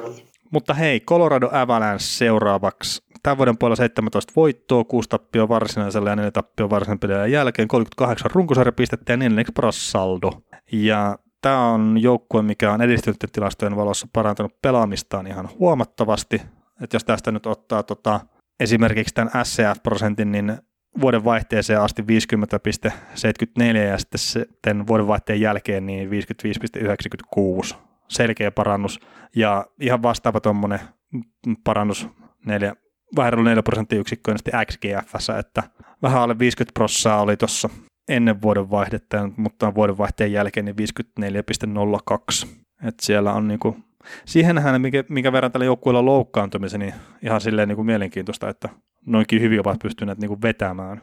Joo, mun mielestä niin tota maalivahtipelutusta täytyisi vähän kyseenalaistaa, että kuitenkin Michael Hutchison on pystynyt pelaamaan 94 prosentin 94 prosentilla tuon maalin suulla, että, että minkä takia hän saa noin vähän peliä päästä loppupeleissä. Ei kun hetkonen, sillä on yksi peli pelattu Detroitia vastaan vieraissa 17 torjuntaa 18 vedostaan, että, no että siitä, eli huumori huumorina. Kyllä, ja siellähän on Grubauer ollut sivussa jonkun verran loukkaantumisten takia, että että toki Frankuus on pelannut tosi hyvin myös, mutta... Kunnes sitten pelasi aivan järkyttävän huonon pelin niin koko joukkueen niin Vancouveria vastaan. Niin, niin, niin.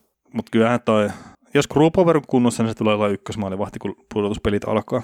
Kyllä. Tos, tos joukkueessa. Mutta täällähän niinku, no McKinnonin joukkue yllättäen, että se on itse asiassa muuten yksi, jos niitä harttipelaajia niin pitää heitellä, niin McKinnon on varmaan myös siellä ihan niin kärkiheppoina sit siinä. Ja tässä nyt on ihan semmoinen, niin kuin, tai itse asiassa ihan järkyttävä tämä tilasto. Siis kun ottaa koko vuoden, niin 67 peliä on pelannut Nathan McKinnoni. Se on tehnyt 90 pistettä tällä kaudella. Ja heitäpä ihan arvaa, että paljon on Coloradon kakkospistemiehellä pisteitä ja kuka se on? Uh, Andre Burakovski joku 55. No Burakovski on kolmanneksi paras pistemies, sillä on 45 pistettä. Toiseksi paras pistemies niin JT Comfer. Ei nyt sentään. Siellä on 28 pistettä. Mutta sivussa oleva tulokaspuolustaja Keil Makar 56 peliä 47 pistettä. Eli Nathan McKinnon 90 pistettä, heti perään seuraavana 47 pistettä. Miten toi olisi mahdollista? No sen takia, kun Rantanen on loukkaantuneen ollut. No mutta onhan se Landeskokkikin pelannut 51 peliä kuitenkin. No Landeskokki ei vaan tee tarpeeksi. No, no, no, no joo, tämä ei tullutkaan tässä niinku esille. Painetaan itsestäänselvyyksiä täältä. minkä, ta- minkä takia mä olen mukana tässä podcastissa? Mitä lisäarvoa mä tuon tälle? Mä, mä, mä, vaan, mä vaan teen kiusaa täällä kaikille kuulijoille ja sulle ja kaikille muille. Että tarvii, niinku, tarvii, se täytyy niinku julkisesti oma, oma tyhmyyteensä niinku tuoda esille. No, mutta ei mitään. Mä, mä oon tottunut tekemään itsestäni vitsin. Mä pyörin täällä pelkkänä läppänä.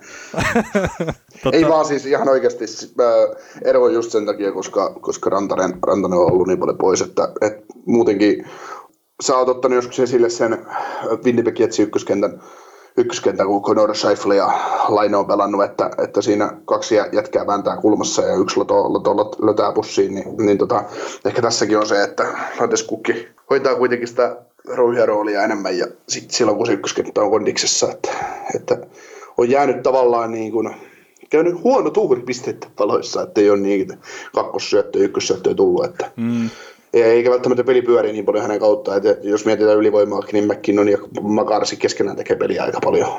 No joo, se on totta, ja sitten McKinnon on taas semmoinen pelaaja, että se tarvitse tavallaan siihen niin kuin muita avuksi välttämättä. Mm, että oliko se peli, kun se ratkaisi, tota, ketä vasta, kenet Colorado voitti tässä mennä viikolla? Ne voitti tuon, no Anaheimin jo. Mm. 2-1 jatkoilla, vai ei kun, kolme, ei kun neljä kolme. Miten se peli päättyi? No ihan sama, miten päättyi. Niin kun mä jotenkin onnistuin skippaamaan sen maal, McKinnonin voittomaalin, voittomaalin tota, jatkoilta ensin. Mä olin jotenkin, vai ei kun maali pelistä, en mä muista mikä maali se oli kuitenkin. McKinnoni otti omassa päässä ylivoimalle kiekon, purjehti, purjehti koko kentän läpi ja Peivisten kaarelle ja kiekkoa Millerin taakse, niin ne on niitä niin kuin McKinnonin maaleja, että et, et, jos se haluaa, niin se tekee maalin. Mm, no, no aika lailla melkein. Et se, et se ei niin kuin, toki sitten kun sitä vastaan pelataan kunnolla, niin ei se, ei se ihan, ihan joka kerta niin vapaasti liuu sieltä, mutta, mutta tota, se on niin kuin just sanoit, että ei on tarvi ketään siihen. Ei, hänellä, ei hän tarvi wingmania, kun hän menee siihen maaliin eteen ja lävättää, lävättää ja hän voi tehdä kauempaakin. Että, hmm. että niin kuin, kokonaisvaltaisesti todella, todella viihdyttävä pelaaja ja yksi ihan, ihan maailman elittisentteri. Joo, ja mainitaan nyt tota, Rantasesta, että on se käynyt tuolla niin harjoituksissa pyörimässä, mutta että on vielä ollut tämä non-contact paita päällä, mutta, mutta, mutta että jos nyt jotain positiivisesti, niin on kuitenkin käynyt jäällä jo. Ja ehkä, tai siis muistaakseni se uutinen oli silleen, että pitäisi olla pudotuspeleihin valmis ja, ja näin sitten Rantanen. Ja toivottavasti pääsee pelaamaan edes muutaman pelin runkosarjan aikana vielä, niin olisi silleen, ei tarvitsisi niin kylmitään lähteä pudotuspeleihin sitten. Mutta niin, totta, vaikka viime kaudellakaan se ei niinku haitannut yhtään.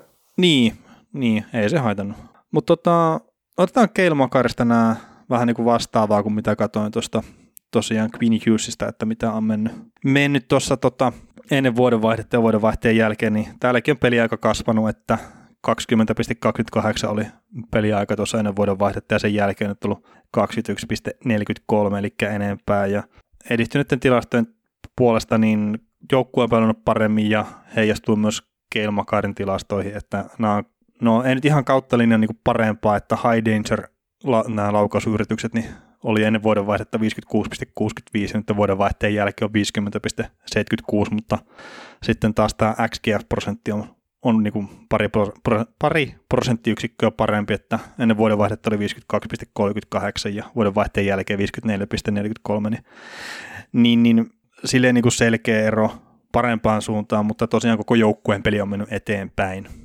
Ja se, että nyt Keino Makari on tehnyt vuodenvaihteen jälkeen niin paljon pisteitä kuin esimerkiksi Queen Hughes, että mitä tuli tuossa vuoden alussa, niin saattaa ihan tämmöinen pikkujuttu vaikuttaa, että ennen vuoden vaihdetta niin toi joukkueen laukaisuprosentti siinä, kun Makari oli jäällä, oli 12,08, mikä on yläkanttiin.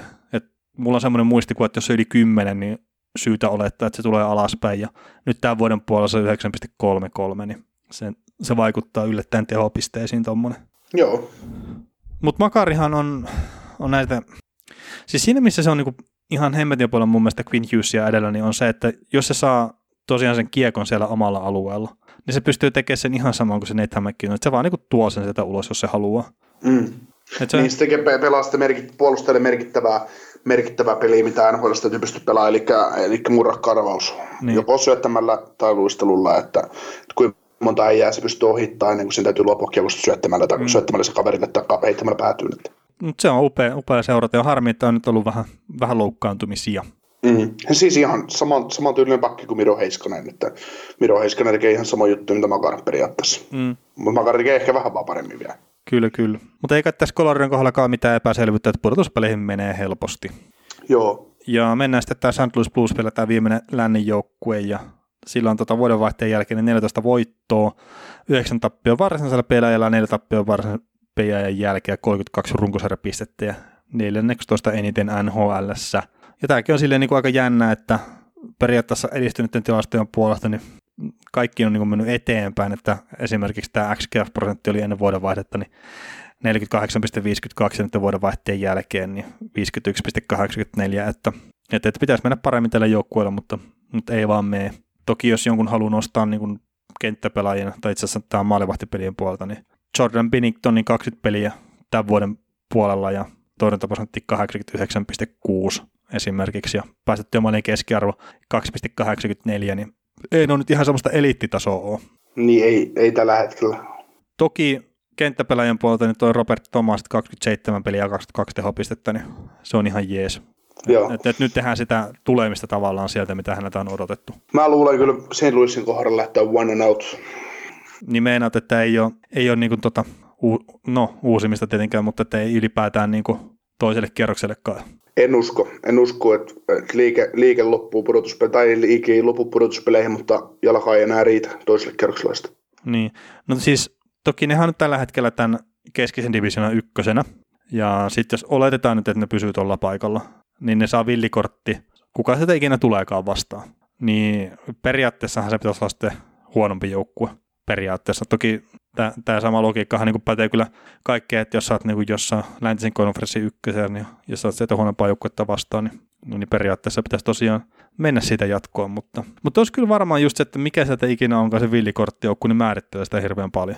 Mm. Kerti, jos on just esimerkiksi Vancouveri, tai sitten tällä hetkellä se on Winnipeg, niin en mä näe nyt kumpaakaan semmoisena joukkueena, että ne pystyisi voittamaan St. Louisia. Mm, no siis ei, ei, ei, ei varmaan niin kuin, jos miettii, niin ihan pelillisesti varmaan St. Louisia kovin, kovin moni joukkue lännessä niin periaatteessa seitsemän voisi, voisi voittaakaan, mutta, mutta sitten taas se, että tulee se nälkä, ruvetaan pelaamaan voitosta, niin että onko, onko St. Louis sellainen joukkue, että, että, että ne, niin kuin, ne yhtäkkiä niin kuin, löytääkin taas sen vaihteen pudotuspeleissä, kun ne tietää kuitenkin, mitä se gloria on, tällainen sanalla sano, sano, että, san, sanoen, niin, niin tota, mä luulen, että siinä vaiheessa, kun ruvetaan eka, eka kerrasta öö, jyssään läpi, niin, niin tota, sieltä tulee vaan niin kuin ne, jotkut pienet jutut kääntyy Luissia vastaan ekalla kierroksella. No se on toki mahdollista, mutta... Että niin. Mut sitten taas mä, mä, mä, mä, mä, itse taas luulen niin, että Colorado painaa St. Louisista ohitte vielä ja St. Louis saa Dallasin ekalla kierroksella vastaan. Ja se, Dallas St. Louis on kahtena keväänä tässä viimeisen vu- viiden vuoden aikana pyyhkinyt se, tota, toisella kierroksella Dallasin mäkeen, niin siellä on potut maksettavina pottuina. Että, mm. että, että, tota, että mä näin, näin niin kuin perustan sitä, mutta toisaalta, että jos sieltä niin kuin ekalla kierroksella joku Arizona tulee, tulee näitä vastaan, niin, niin tota, sitten taas on niin kuin todella vaikea nähdä, että mikä vilikorttijengi näitä löysi, näitä löysi lauluun ekalta kierrokselta, mutta mut, mut niin. Mulla, mulla, on se, mulla on semmoinen kutina perseessä, että on one and out ja, ja muut, joku muu jatkaa. No joo, tietenkin se on se Tarasen tulossa sitten takaisin vielä niin kuin runkosarja loppuu ja, ja näin, että se saattaa tuoda aika isonkin positiivisen piristysruiskeen tuohon joukkueeseen. Ja niin, niin, eikä siis, kun eihän joukkue huonosti pelaa. Hyvä niin. joukkuehan se on. Ei, niin. ei, ei, ei, ei, missään nimessä sitä, mutta se vaan, että kun tämä asioita ei, niin kuin, ei tavallaan jotenkin pysty perustelemaan, että minkä takia se olisi one out. Mun mielestä se on one and out, kun niin. mennään pudotuspeleihin. Niin. To, tosiaan kun katsoo tässä niin kuin koko NHL, niin onhan tuolla nyt yksi joukkueella enemmän runkosarjapisteitä kuin St. Louisilla, että et, et, et, et, ei siinä, mutta että, no, no joo, ehkä mä lähden niitä pudotuspelejä vielä miettimään kerta toi homma niin kuin tai että mikä se pudotuspelipari on ja meneekö sieltä jatkoon, että, että se riippuu tosiaan sitten, että ketä on vastassa ja mikä on se ihan viime hetken vire ja mikä on niin kuin terveystilanne joukkuessa ja kaikkea, mutta pudotuspeleihin tämä menee ihan niin, selkeästi. No, ja, joo, menee, menee ja mietitään nyt vaikka viime kevään pudotuspelejä, niin Washington pyyhkii Karolainalle jäätä ihan millä tykkäsi. Mm. Ensimmäisellä kerralla. Ja silti ne ei päässyt jatkoon siitä sarjasta. Et, no, ei se nyt ihan niin ehkä ollut. No, olisin pari peliä kyllä Washingtonin No, no joo, joo, mutta että se, että jos kahdessa pelissä oot parempi, niin ei sillä nyt jatkoa vielä mennä. Niin, mutta se just, että, että niin kun, se, että ne osoitti, että Washington on tavallaan parempi joukkue siinä sarjassa, mutta silti ne ei onnistunut menemään jatkoon siitä pelistä tai sarjasta. Että. Niin, ja siis eikö siinä ollut siinä kyseisessä sarjassa, niin Karolana kun mentiin pelaamaan, niin Washington ei niin tyyliin laukunut kymmentä kertaa koko peliaikana kohti Karolanan maalia. niin, niin. No. Et, et, niin, ne, niin ne osoitti silleen, että miten ne on parempi joukkue siinä sarjassa. Niin, niin. no ei, mutta, mutta joo. Hei, pistetään tämä paketti ja otetaan pieni uutiskimara seuraavaksi. Ja, ja uutiskimara kun lähdetään käymään läpi, niin GMillä oli tämä oma hieno kokouksensa tuolla jossain lämpimässä. Ja sieltä nyt sitten tuli uutisia, että NHL palkkakatto nyt olisi nousemassa. Ja 84-88 miljoonaa suurin piirtein taas tämä väli olla, minne se olisi nousemassa ensi kaudelle. Mutta tässä nyt on hitto tämä korona nyt on ollut aika isosti uutisissa viime aikoina, ja nyt ihan tänään tuli tieto, että naisten m peruttiin Kanadassa, niin, niin tässä on semmoinen pieni mahdollisuus vielä, että jos tuo koronahomma lähtee isommin ottaa tuulta purjeisiin tuolla Pohjois-Amerikan puolella, niin NHL joutuu pelaamaan tyhjille katsomilla noita pelejä, ja sitten tuo palkkakatto saattaa jopa tippua siitä, mitä niin kuin se on tällä kaudella. Joo. Ei, mutta siis tämä on niin kuin ihan oikein tämmöinen mahdollisuus, että ne, ne ei päästä porukkaa sinne peleihin. Mm. Ja siis siihen mä en usko, että ne ei, ei pelaa niitä pelejä, kerta nämä TV-sopimukset on nyt sillä tasolla, että ne ei varmaan niitä sakkosummia halua maksaa.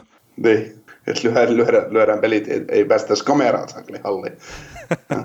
Matti Virmanenhan puhui jossain Iltalehden haastattelussa hyvän jutun, kun se oli, se oli Sveitsissä ollut Amri Biottan peliä katsomassa ja, ja tota, ja tota, tota, se oli sitten pelattu, kun se pelataan NLAta, pelataan suljetulle niin kuin yleisöltä poissa, niin, niin Virmanen sanoi, että aika mielenkiintoinen juttu oli, kun ei ollut yleisöä katsomassa, että se olisi vähän kuin kun tuomarit jätti jääviä viheltämättä ja, ja tota, peli oli vähän sellaista, että, että se olisi niin joukkue pelannut kuin harjoituksessa vaan toisiaan vastaan, että semmoista lätkyttelyä.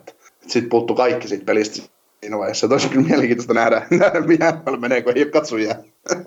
niin, pitää ämyrestä laittaa sitä yleisöääntä sinne. niin, ja on semmoinen hirveä buu, jos tomari, tomari jättää viheltämättä. Buu. no ei, mutta siis toi vaan... you suck. Taputuksia, kun vieraan joku niin. maalivahti torjuu. Ja... niin. Mutta siis on, kyllähän se veisi niinku ihan älyttömästi sitä pelistä pois, jos siellä ei ole yleisöä. Mutta se, se on varmaan se niinku juttu, mitä Suomessakin saadaan miettiä jossain kohtaa, että nyt on ruvennut Suomessa tulee noita tapauksia esiin ja se, että miten nopeasti räjähtää niinku käsiin se homma, niin, niin, niin se on ihan mielenkiintoinen nähdä kyllä. Ja, toivottavasti siis ei räjähdä käsiin. Että en mä nyt ainakaan itse niinku tykkää siitä, että nämä niinku urheilutapahtumia perutaan ja tämmöistä. Ja sitten itse asiassa tämä, että pelataanko niin NHL pudotuspelit tyhjille katsominen vai ei, mutta sitten kesällä on niin olympialaiset Japanissa, niin siitäkin mä kuulin jo vähän niin kuin semmoista spekulaatiota, että sanooko Japani, että niitä kisoja ei tuu sinne. Ja sitten no kansainvälinen olympiakomitea on siinä, että joo, joo, totta kai ne tulee sinne Japaniin, no, no katsotaan nytten. Mm. Että ei ne varmaan niin kuin halua lähde, lähteä niin kuin ehdoin tahdoin tekemään tuommoista, että tuommoinen virus, mikä leviää äärimmäisen herkästi ja muuta, niin sitten, että tehdään isoja massatapahtumia, missä se leviää sitten helposti niin kuin todella isoon porukkaan. Mm. No, saa nähdä. Kyllä. Mutta toivottavasti kaikki menee hyvin ja se palkkakatto nousee, että NHL GMillä on lisää rahaa tuhlattavaksi. Joo, mä itse tota noin, kun joku huusi sitä, että 8-8 voisi nousta, että tuli 7 miljoonan korotus, niin mä itse luulen, että se on 8,5,5 ja siihen, siihen jokki asettuu, että ei sinne hurjia korotuksia kuitenkaan tule. Ei, että, ei tota... varmasti, ja itse asiassa toi Brian Burke puhui sitä just niin kuin Hockey Central Noonissa, että tuskin tulee niin kuin isoa korotusta, siis semmoista just että 88 miljoonaa niin kuin seuraavan kahden kauden aikana, ellei Kanadan dollari vahvistu. Että sitten siinä kohtaa, jos Kanadan dollari lähtee vahvistumaan, niin sitten sitä korotusta saattaa tulla enemmänkin, mutta ei ennen sitä. Ja tuolla itse asiassa nyt GM-kokouksessa oli niin kuin monia muitakin juttuja, että esimerkiksi toi siniviiva, niin kuin tämä paitsiosääntö tulee muuttumaan, että sillä ei ole niin kuin merkitystä enää sitten jatkossa, että, että, että onko se luistin ilmassa vai ei, mutta enpä se nyt ole kyllä ihan varma, että missä kohtaa se muutos tulee, että niin tarkkaan en ole sitä selvittänyt. Niin, että kaikkialla muualla sääntö pysyy, mutta NHL sääntö muuttuu. Niin, eikä se, siis eihän NHL tarvitse niin mitään kansainvälisen jääkiekkoilitin juttuja seurata. Niin, niin. Ja, ja se vaan, että kun siellä nyt katsotaan videolta niitä paitsioita ja muita, niin, niin, niin se, että se on mun mielestä se on parempi sääntö tavallaan, että se, jos se luisti nyt on vähän ilmassa, mitä välttämättä edes pysty näkemään sitä kameralta, niin se sitten ei ole paitsio, mm. jos, jos se niin muuten on tosiaan ihan ok. Mutta hei, tota, tota, tota, otetaan tästä niin kuin ottavan tilanteesta vähän kiinni, kun tämä Jim Little sai potkut nyt, ja vuoden alussa oli nimetty mikä CEOksi tuonne tota, joukkueeseen, ja ja tämä oli niinku, että joo, hetken aikaa sai olla siellä ja niinku ihmeteltiin alkuun, että mikä tässä on niinku homman nimi. Ja siellä oli ilmeisesti tämmöinen tilanne, että Senators oli joukkueena tehnyt niinku selvityksen, missä on vähän kyselty, että millainen luottamus on faneilla niinku organisaatioita kohtaan jne. Ja sitten fanit oli silleen niin kuin vähän ei niin yllättäen kertonut, että muuten niin kuin jo luotetaan tähän hommaan ja kaikkea, mutta omistaja ei ole niin kuin enää mitään luottamusta.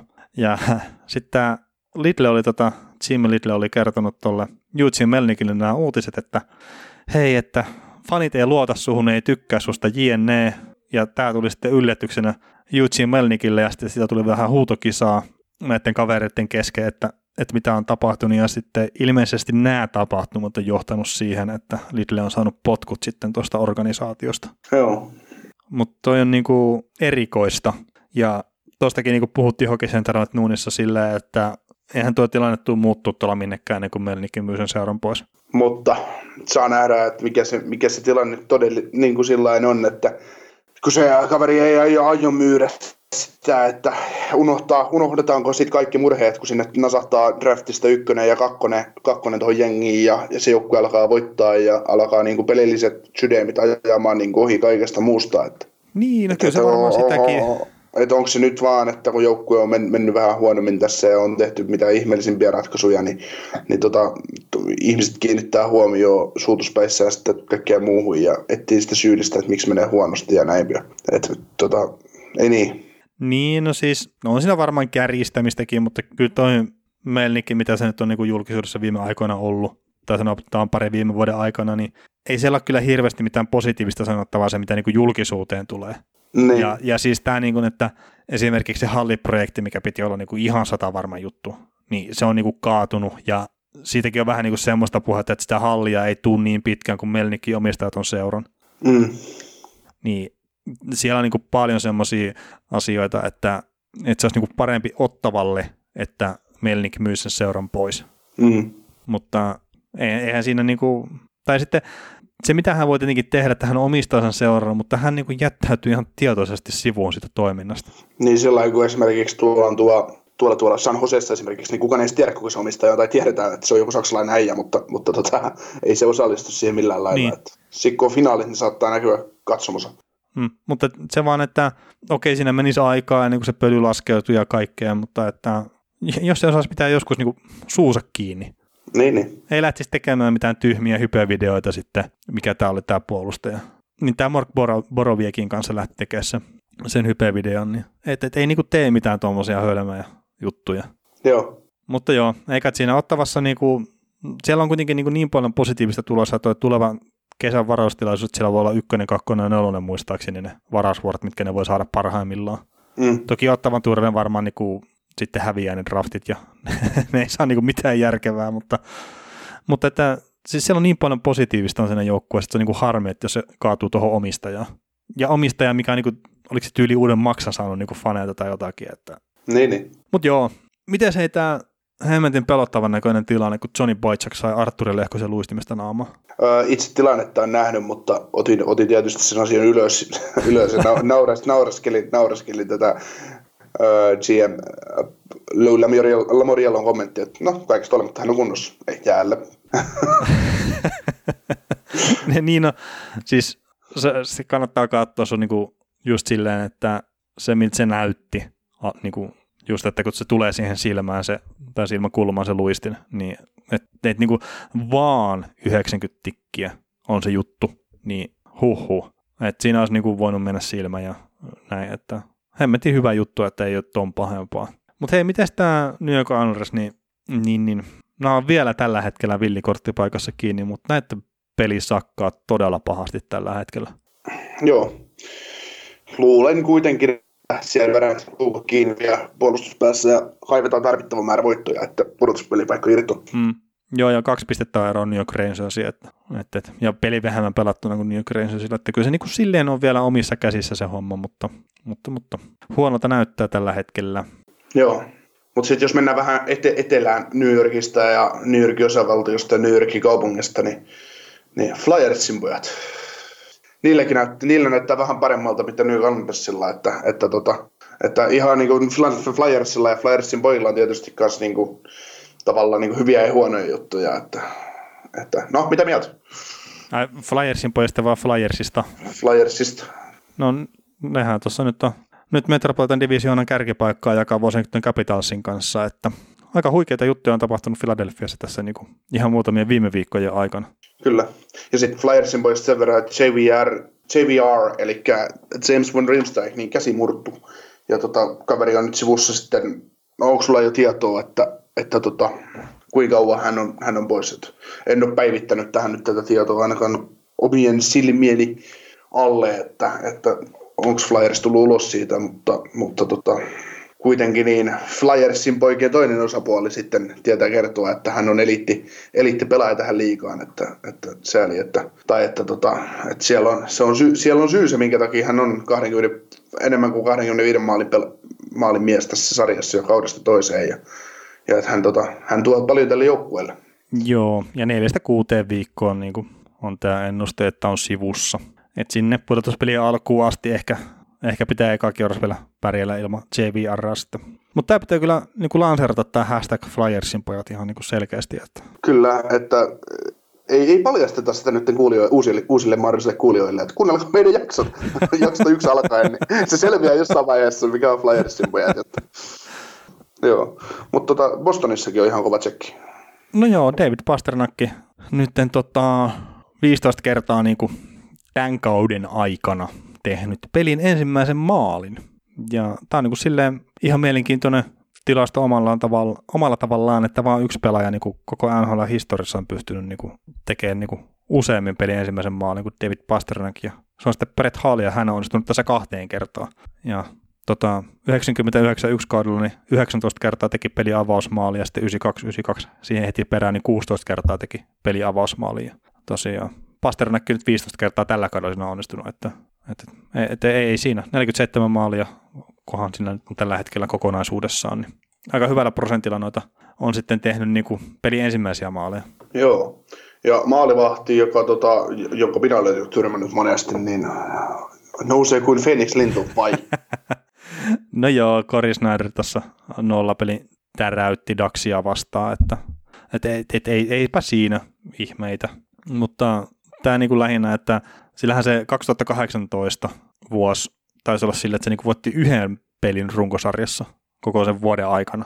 Ja nyt te, no tämänkin kauden haasteet on niin kuin hyvin tiedossa kaikilla, mutta nyt on niin kuin vähän torttunut koppi paremmin ja Davis itsessäänkin on niin kuin pelannut aika paljon paremmin niin kuin joukkueena, Joo. mikä on aika mielenkiintoista. Tässä oli niin kuin hieno, hieno tilastopläjäys, että tammikuun 2014 jälkeen niin Devils ei ole voittanut San Luisia ja, ja tota, 12 ottelua putkeen tullut turpaan ja nehän kohtasi tuossa juuri ja Cory Schneider oli maalissa ja nyt Jersey voitti. Kyllä. Et... mutta, mutta ei siinä. Hienoa, että Snyderillekin koppi tarttuu, että, että mä taisin jossain yhteydessä puhua Snyderista niin kuin ennen kauden alkua, että en ihmettele, se on siinä kamppailussa mukana, mutta ihan sinne nyt ei päässyt tällä, tällä kaudella, että tai vähän kiire tulee. Saa aika lailla lyödä luukut kiinni. Et kyllä mä jos pelaa 15 peliä putken nollan, niin sit voidaan keskustella vesinasta. Joo, mutta hei, otetaan yksi Sidney Crosby uutinenkin, ja tämä on varmaan kaikilla tiedossa kerta, tämä on niin laajat, ja ainakin mä oon nähnyt itse tästä mainintaa, mutta 800 syöttöpistettä tuli täyteen, ja 980 peliä on tota, pelannut, ja tämä on niin kuudes pelaaja NHL-historiassa, joka on pystynyt tota, tai yhdeksänneksi, no, anteeksi, kuudenneksi nopeiten tehnyt on 800 syöttöpistettä nhl että, että kuusi on tosiaan alle tuhanteen peliä sen pystynyt tekemään, ja se on nyt Crosby olisi kuudes. Ja muuten itse asiassa aktiivipelaajista nyt toinen, joka on ylipäätään syöttänyt 800 syöttöä, että vain ja ainoastaan Joe Tortoni on sitten Crosby lisäksi tähän pystynyt aktiivipelaajista. Joo. Mutta mut, pitäisikö meidän mainita tämmöinen hyvin pikkujuttu, mikä tapahtui myös tässä männä viikolla, niin Mika Chipanead täräytti viisi maalia yhteen otteluun. Joo, ihan kova temppu ruotsalaisyökkäjältä. Edellinen pelaaja, joka tähän on pystynyt, on Patrick Laine. Uh. no ei, mutta siis tämähän on niin 90-luvun alusta, tai kun katsojan, että 90-luvun alusta noin viiden maalin pelit, niin 11 kertaa on tapahtunut vain NHL. Ja Mario Lemi oli aina, mikä on pystynyt tässä kahdesti. Että. Ihan kiva, että se tapahtui nyt. Että en tiedä kuinka monta kertaa tapahtui 2010-luvulla, mutta nyt se on tapahtunut 2020-luvulla, niin ei tarvinnut odottaa kovin kauan sitä. niin, niin. Mutta olisiko se nyt sitten vihdoin ja viimein aika mennä viikon joukkueeseen? Mutta tosiaan seuraavana viikon joukkue, ja sehän on Pittsburgh Penguins. Ää, Penguinsin tilastot tämän kauden osalta niin 39 voittoa, 21 tappio varsinaisella pelillä ja 6 tappio varsinaisen pelin jälkeen, ja se on sitten tota 84 runkosarjapistettä, ja peleihin, piste, peleihin suhteutettu pisteprosentti on NHL seitsemänneksi paras. Tota, maaleja joukku on tehnyt 212, mikä on 13 eniten, päästänyt 183, mikä on sitä seitsemänneksi vähiten. Erikoistilanteet, niin ylivoima 20,5 prosenttista, ja se on 16 paras, ja sitten alivoima 82,4 prosenttista, mikä on kahdeksanneksi paras. Ää, laukauksia Pittsburgh Penguins laukoo kohti vastustajan maaleja 32 kertaa per peli, mikä on 11 eniten, ja sitten kohti Pittsburgh Penguinsin maalia lauotaan 29,8 kertaa, mikä on viidenneksi vähiten koko NHL. Niin siinäpä nyt nopeasti noin niin kuin perustilastot Penguinsilta, että erittäin hyvin mennyt joukkueella tämä kausi niin pääsääntöisesti, mutta tosin nyt on ollut viimeiset kymmenen peliä niin 4, 6 ja 0 toi saldo ja ne kuusi tappio tuli tuossa putkeen ihan niin kuin hetki sitten. Joo, tota noin, ollaan me kauppaamassa Sidney Crosbya Kyllä se varmaan pitää kuitenkin, että se, se, se on Crosbyn ollut huonompi nyt tuossa niin vuoden vaihteen jälkeen, niin kai se pitää pistää lihoiksi. Joo, isot, isot siirtomarkkinat kesällä, että Matt Duchesne, Matt, Matt Duchesne Nashvillestä Pittsburghin vai Sidney Crosby. Ja, joo.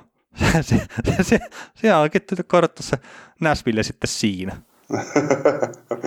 Näin on. Koska Sidney Crosby teki tämän nykyisen sopimuksessa, joka jatkuu vielä kesä, kesään 25 asti. Meinaan, se on ollut todella pitkä sopimus silloin, kun se on tehnyt tämän maailman parhaan sopimuksen, mitä voi NHL tehdä. Se on tehty, tehty kaudeksi 13-14. Se on ollut 12 vuoden sopimus. Joo, se, oli, se tuli just ennen sitä, ennen kuin se muuttui se sääntö, että pystyy tekemään maksimissaan kahdeksan vuoden sopimuksia. Mm. Joo, se on, tota, on se kyllä 104 4 miljoonan dollarin sopimus. Että. että toi kaveri kuitenkin varmaan tänä samana aikana, niin se tekee tuplat pelkillä sponsoilla. Niin varmaan. Mutta tässäkin tämmöinen niinku vertailukohta, että silloin kun tuo sopimus on tehty, niin cap hit prosentti on 14,50. Mm. Ja sitten esimerkiksi tämä niin paljon parjattu Auston Matthewsin sopimus, niin se on vennyt palkkakatosta sitten 14,63 prosenttia silloin, kun se on tehty. Mm.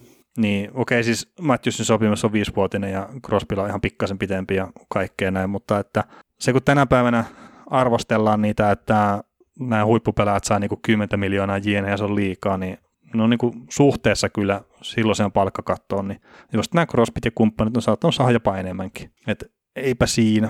Mutta hei, tämä Pittsburgh Penguins, niin äärettömän hyvä kotijoukkue. Et 23 voittoa, 6 tappio ja 4 tappio varsinaisen pelin jälkeen sitten tota kotona, mutta sitten vieraassa saldo niin 16, 15, 2. Ja sitten ihan sama, niin kuin, että kotona tehdyt maalit 117, 6 NHL päästöt 81, neljänneksi vähiten. Mutta sitten vieraissa niin 95 tehtyä maalia, 19 eniten ja sitten päästettyjä 102, 400 vähiten. Niin näissä on aika iso ero. Mm.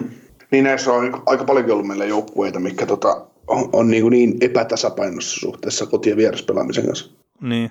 Toki noissakin sitten just taas, että no okei, okay, silloin kun Crosby oli sivussa, niin joukkue pelasi paremmin, mikä on niin tosi ihmeellistä, mutta just se, että miten nämä on niin mennyt nämä pelit sitten kotona ja vieressä just kun Crosby oli poissa ja nyt kun se on takaisin ja näin. Ja sitten pitäisi just vähän enemmän katsoa näitä ehkä jopa edistyneiden tilastojen kautta ja, ja miten on vieraspelit, että onko siellä back to backia ja näin, että, että vähän syvempää analyysiä pitäisi kyllä varmaan tehdä kuin pelkästään katsoa, että mikä on tämä saldo ja minkä verran on tehty ja päästettyä maaleja jne. Mm. Mutta nyt on sellainen tilanne tällä joukkueella, että se on terve. Ainut, joka puuttuu, Jake Könsel.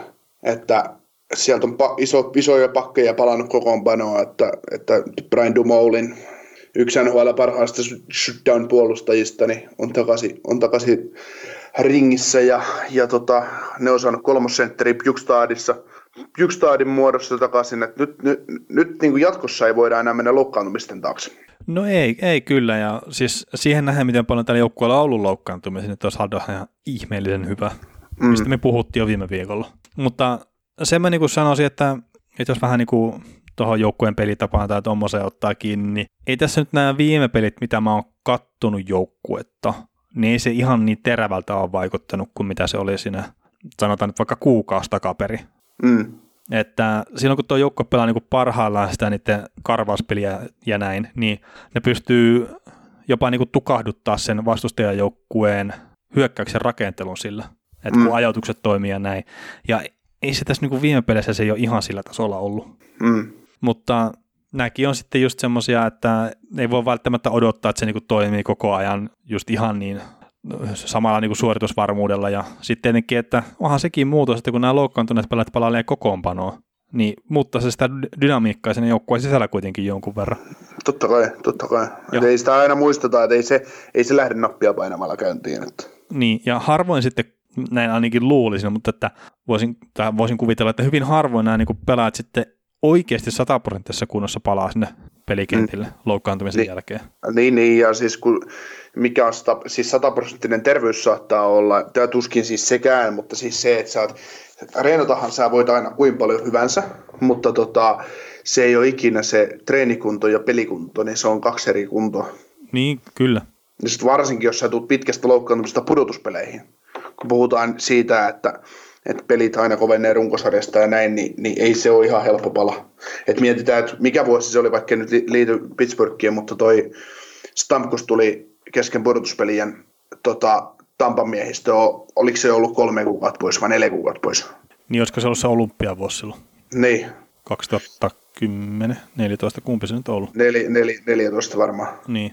Niin tota, että ne on niin kuin hurjaa ne ukot, että ne pystyy tulemaan, tulemaan pitkästä, ne ukot, ketkä pystyy tulemaan pitkästä loukkaantumisesta takaisin peleihin ja ottamaan peli haltuun. Mm. Ne on hurjaa kavereita. On, on.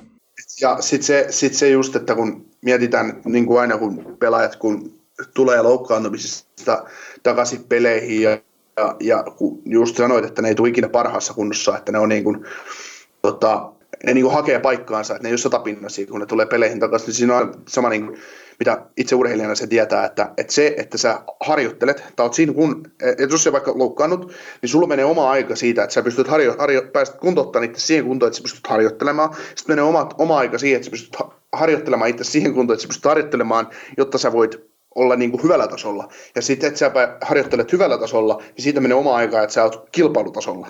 Mm. Niin sama se on niin kuin jääkiekkoilijalla, että ei se, se, se on sama lainalaisuus jokaisessa, että se krop, ihmis, ihmiskroppa on vaan niin kuin jännä, jännä juttu, että, että se saa kauttaaltaan toimia. Niin kyllä. Ja samanlaisesti just jääkiekkoilijoilla, että jos sä vedät hermoston tukkoon siellä, niin ihan yhtä lailla se vaikuttaa sun luisteluun ja laukomiseen ja kaikkeen muuhun tuo peleissä. Että. Mutta kauttaaltaan jos ajattelee Penguinsia, niin tämä on taas vuosi, jolloin ne voi voittaa mestaruuden ja on yksi team to beat idässä ja, ja sitten jos katsotaan ensi kauden, ensi kauden palkkatilannetta vaikka, niin tota, niillä on nyt 68 miljoonaa kiinni, kiinni joukkueessa, kun otetaan toi Kentsel tuolta uh, long time injured listalta mukaan tuohon kokoonpanoon, niin kaksi maalivahtia pitäisi sainata kesällä, niin loppupeleissä tilanne on aika hyvä. No joo. Kärkeäjät on kiinni, pakisto on kiinni, ei, niinku, ei, ole, ei ole semmoisia niinku kavereita, No toki Jack Johnson pitäisi saada jonnekin hävitettyä, että ne voi vaikka sitten niin. Sultsille tehdä jatkosopimuksen. Että... No joo, mutta sitten se, että että tota, onko, onko Sultsi tarpeellinen sainattava, kun mietitään, että siinä on Letang ja Dumoulin ja Marino ja Pettersson. Että... Niin, no ei se välttämättä pakollinen ole, mutta onko sitä sitten niin kuin, kiekollista taitoa li, liikaa ikinä joukkueessa? No ei varmastikaan, mutta, mutta mikä tuosta Marinosta kehkeytyy ja mm. Näin, no joo, ja siis Marino on ollut niin yksi tämän kauden hienompia tarinoita nhl On, on. Ja, ja näin, että, että se, että kuitenkin ei niitä, niin kuin, ei niitä kiekollisia puolustajia välttämättä tarvii olla. Ja, ta, ta, siis tarvii olla niin paljon, että on kuitenkin toi Letangi olemassa. Että, mm. et ei, ei, ei, ei, niin kuin, ei niin ylivoimaa ihan, ihan liikaa niitä harvassa joukkueessa kuitenkin kolme kiekollista ylivoimapakkia on niin pyörittämässä samaa ylivoimaa. Että. niin se, se on vaan Tampalla. ei, se, niin, niin, näin esimerkiksi. Mutta, mutta, tota, mutta se, että jos niin kuin, sillä mietitään, niin... Joo, ja siis onhan toi Pingvissin palkkatilanne kuitenkin, että siellä on melkein 16 miljoonaa cap friendlin mukaan. Toki tuo, tuo ensi kauden palkkakatto arvio tuolla vaan tosiaan se 84, niin, niin, että jos se on se vajaa 16 miljoonaa nytten tilaa ja muria tai Matt Murray ja Tristan Cherry on sitten niin ykköstargetit saa sopimuksen alle about. Mm. Niin, ja että se kummallekaan pystyy, että se pystyy maksamaan kummallekaan kauheasti. Kun, että kun tämän piti olla ihan selvä peli, että Marille lyödään jatkosopimus, se on tulevaisuuden ykkösmalivat, mutta kun ei se tilanne enää olekaan niin selvä, vaikka sillä kaksi kannua onkin. Niin, toki se on taas viime aikoina ottanut tavallaan vähän sitä niin kuin ykkösvastuuta siinä. Mutta tässä voi hyvin olla sellainen tilanne, että Mari saa ensi kaudesta neljä ja Jari kaksi. Niin, niin, niin. Niin, se, ja siis, se on ku, kuudella miljoonalla kaksi maalivahtiakin. Niin, mutta sehän niinku just, että no okei, siis kyllähän varmaan haluaa näille joillekin RFA-pelaajillekin heittää näitä jatkosopimuksia ja näin, että ei, ei, ei, siinä. No, Mut, jos, miet, no jos katsotaan hyökkäystä, niin siinä on Sam Lafferty, Dominic Simon ja Jared McCann, ainoat RFAt näistä viidestä RFAsta, kelle mä löysin jatko. Mm. Ja, no sitten, että mikä, halutaanko Conor tähän jatkoon, no ei välttämättä. Toki riippuu varmaan taas, että miten menee. Mutta siis tässä nyt näyttää siltä, että Pingissä sattuisi olla silleen niin kuin iskun paikkaa tuolla kesäsiirtomarkkinoilla. Mm, totta kai, mutta sitten taas, että mitä nämä tarvii joukkueeseensa. Et, et tietysti, että jos Schultz menee vapaille, niin sitten ehkä yhtä pakkia. Iske, iske, iske Pietrangeloon kiinni. Terve. no se olisi kova. Niin, se olisi järkyttävä jätetään Schultz sainaamatta, sainaamatta ja hankita Pietrangalla. Niin. niin. Mutta otetaan heti top 2 puolustajajoukkueeseen. Niin, ja toki eihän se niinku, tavallaan syvyysyökkäyksiä, niin ei se ole ikinä huonosta ja, ja näin, mutta, mutta ei kai siinä. Tämä on, niinku, tämä on silloin niinku mitään sanonto joukkue. Täältä odotetaan mestaruutta joka vuosi ja ne on menossa pudotuspeleihin ja tämä joukkue tietää, tässä, tämä, tämä runko tietää täällä, että mitä vaaditaan, jotta voidaan menestyä. Joo, ja ei tässä, mitä nyt loppuohjelmaakin kattelee tästä joukkueelta, että, että no okei, okay, kuusi tappio tuli tuossa peräkkäin ja nyt on kaksi tullut, tullut voittaja sen jälkeen, niin, niin tosiaan nyt loppuohjelma, että no heti on kapitaassia vastaan tänä iltana peli, mutta, mutta muuten niin katsoo, niillä on yksi peli läntisen konferenssin joukkueita vastaan. Muuten on itää vastaan niin kuin kaikki pelit, että matkustuksen puolesta silleen niin kuin suhkot helppoa settiä luvassa, että, että, että uskoisin, että tulevat niin kuin selkeästi enemmän voittamaan pelejä tästä niin kuin loppukaudesta kuin mitä häviävät. Olkoonkin, mm. että siellä on pudotuspelipaikasta taistelevia joukkueita, ne on niin kuin pääosin vastassa. Mm. Mutta siitäkin huolimatta, että mä, mä tykkään tästä Pingvissin joukkueesta ja sitä, miten ne niin kuin pelaa jääkiekkoa. Kyllä, että olkoonkin, että sanoin aikaisemmin, että se ei ole ehkä niin, kuin niin terävältä näyttänyt kuin mitä se oli, mutta... Mm, se riittää, että se näyttää pudotuspelien Game 1 asti terävältä. Että... Niin, ja siis tässähän nyt sitten, jos tämä pudotuspelejä lähtee niin kuin hahmottelee ja sitten jos se onkin se Flyersi siellä, Flyersin pojat ja vastassa, niin se tulee olemaan aika huikea sarja kyllä. No joo, se, se voi olla huikea sarja ja siitä Penguins kävelee jatkoa. Mm. Ja siinä on muuten, sitten kun vuoden valmentaja ruvetaan miettimään, niin Flyersilla ja Penguinsilla on molemmilla niin kuin ihan hyvä ehdokas kyllä siihen kisaan. Mm, joo, no mä oon puhunut Jack Adamsista Mike Sullivanin kohdalla sen takia, että se on saanut pidetty tuon joukkueen hengissä, mm. vaikka siellä on niin kuin, joukkue on hajonnut ympäriltä, että se on edelleen, niin kuin, edelleen niin kuin pudotuspeli ranissa ja pystyy pelaamaan korkealla tasolla siitä huolimatta, että siellä on tyypit fuu ja kers kentällä. Että. Niin. No ei, ei, mutta siis ihan just sen takia oikeasti, niin kuin, että että ei kukaan ole, tai no kukaan on ehkä niin kuin liian raasti sanottuna, mutta ei Pingvinsin ole varmasti hirveän isosti uskottu siinä kohtaa, kun on just Crosbykin tipahtanut sivuun ja, ja no, aika paljon muita, monia muitakin, että siellä on ollut tosi paljon loukkaantumisia tämän kauden aikana. Joo, ja siis Penguinsissa pätee organisaationa se, että monet puhuu siitä, että se on voittamisen kulttuuri, se on työnteon kulttuuri siinä organisaatiossa. Niin tämä on just sellainen asia, mitä ei pysty tavallaan millään selittämään, millään yksittäisellä jutulla. Eli kerro. Sidney Crosby. No niin, no tavallaan joo, mutta se just, että, että tota, kun tuohon joukkueeseen kun tulee pelaaja, niin se ei voi vetää alta lipan ja jos se vetää alta lipans, lentää, lentää hiuksesta helvettiin sieltä. Hmm. Et, et se, se niin kuin tavallaan aina kun farmista nousee äijä, niin se ei ole turha äijä melkein, se kaveri, joka sieltä nousee ylös. Ja se just, että et mikä se niin kuin joukkue, se imago on tavallaan, että siellä, siellä on vaan voittajia ja se, vo, ja siis se joukkue, niin kuin, vaikkei se välttämättä ole aina materiaaliltaan paras, niin se pärjää siitä huolimatta. Niin, niin tota, tämä on just sellainen asia, mikä puuttuu jostain Buffalos Sabresista ja Arizona Coyotesista ja varmaan Calgary Flamesistäkin ja Edmontonista ollaan vähän rakentamassa pikkuhiljaa, mutta niin kuin, nämä on tämmöisiä juttuja just, että mikä, niin kuin, mikä erottaa sitten niin kuin huippujoukkueet normaaleista joukkueista ja huippuorganisaatiot. Niin, ja se, se just kun tuon Crosby mainitsi, mistä me ollaan puhuttu aikaisemminkin, niin että kun siellä on se joukkueen paras pelaaja ja ehkä koko liikan paras pelaaja vielä tänäkin päivänä, että kun se on se kaveri, mikä tekee eniten duunia, niin se on semmoinen juttu, mitä ei pysty rahalla mittaamaan. Ne, ne. Ja, ja se, niin kuin, kun se niin sanotusti viruksen tavoin leviää läpi organisaation se vaatimustaso, niin se, se lottovoitto, mikä Pittsburghille kävi silloin, kun ne sai sen Crosbyn siinä, tai ne voitti sen arvonnan Crosbyn suhteen, niin se, se on se arvo, niin kuin, ei sitä pysty mitenkään niin kuin, mittaamaan. Joo, ei, ei tuossa joukkueessa, vaikka omistaja onkin, niin ei Mario Lemieux tuonne koppiin kävele ja sano, että tehkää töitä paremmin. niin. Toki se voisi varmaan hyppää kentälle vielä käydä heittää viisi maalia. Niin, niin. Ai jaa, et ei, eikö teistä niin voisi tyy perkele on mihin, kun saatana kaivaa vanhan puumailla ja käy vähän heittämässä, yli, pistää ylivoiman pelin kuntoon. niin. No, no sehän on itse asiassa ei... vähän takunut tuolla joukkueella. niin. niin, niin. Ne on vaan 16 parasta nhl niin aika pettymys. Niin, mutta sehän oli itse asiassa, Lemiuhan pelasi silloin Crosbyn tulokaskaudella, niin jonkun verran pelejä, pelejä että sekin on saattanut olla Crosbylle semmoinen niin kuin ihan hyvää oppia tavallaan ja kasvua siellä. Joo, se, joo, ja se on mun mielestä hieno asia, että joku Lemiun kaltainen yksi maailman kaikkiaikojen parhaista jääkiekkoilijoista, niin se omistaa seuran ja siihen tulee yksi kaikkiaikojen parhaista jääkiekkoilijoista siihen samaan seuraan, niin se on musta hienoa jatkumoa. Mm. Ja, mutta se on jännä niin kuin näissä jossakin joukkueessa, että, että, että siellä on just näitä niin kuin oman aikakautensa parhaita pelaajia. Että en mäkään niin kuin Pittsburghia muista ikinä semmoisena joukkueena, missä ei olisi ollut tuommoista pelaajaa. Että, mm. että siellä on se Lemieux ollut, siellä on Jaageri ollut ja nyt siellä on Crosby ja sitten siellä on Malkkinikin tietenkin, että siellä on edelleenkin taas niin kuin kaksi hyvää pelaajaa, tai mm. äärimmäisen hyvää pelaajaa samaan aikaan. Mm. Ja no katsotaan nyt viiden vuoden päästä, että kai nyt jostain vielä taas niin kuin taikoo se uuden tuommoisen kerran sukupolvessa pelaajan sinne ja näin, mutta että, ja sitten toisia joukkueita, missä on niin älyttömän hyviä pakkeja. Että just mm. esimerkiksi kuin Bostoni, niin onko ne pelannut niin kuin 15 minuuttia sille ihan äärimmä, ilman äärimmäisen hyvää puolustajaa. Niin, niin. niin ne on Joo. vaan niin mielenkiintoiset, miten ne vaan menee tuolla tavalla. Niin, sitten on joukkueita, joissa ei koskaan ketään. Niin. Ei ole ketään semmoista ikonista pelaajaa, mihin se pystyy tavallaan tarttumaan. Niin, ketäs näitä Näsvillessä näitä ikoneita? Niin.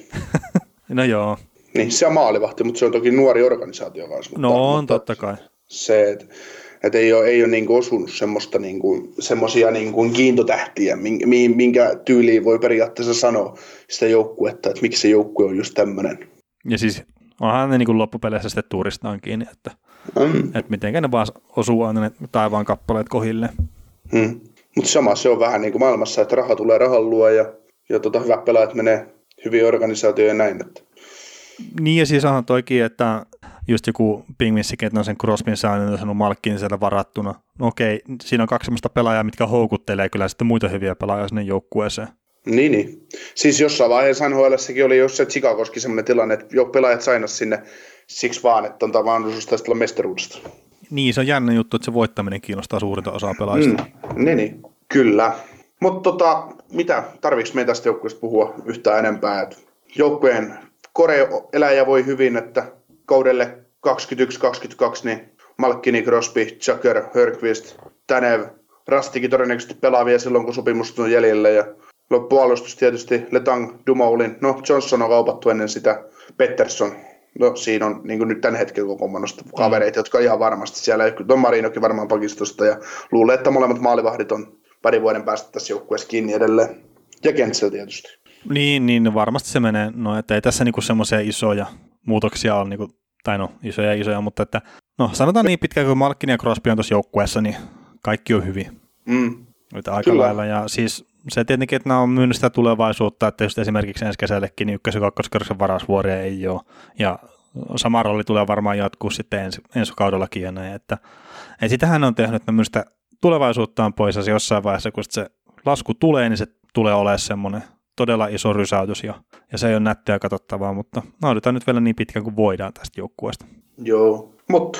Mutta joo, eikä tässä tota, tän enempää, että aika pitkäksi tämäkin podcasti nyt meni, mutta että isot kiitokset tämän kuuntelusta ja torstaina olisi tarkoitus sitten Colorado Avalancheista ja jostakin aiheesta, mikä ei ole vielä löyty lukkoon, niin keskustella. Mutta palataan siihen sitten, kun se, se on ajankohtaista. Yes. Mutta kiitos tästä. Mikäs biisi tää on? Ei kun tää on tää hyvä. R-A-K-A-F. Hei, nyt mä sanoin niin ja selväks tein. Mä lähden tänään litukaan. Se ei maksa mammona. Sun kesäherkkus on ihani. En tiedä kuinka sanoisin sen paremmin. Little, little, little, little, little. Käy kuumana kesään.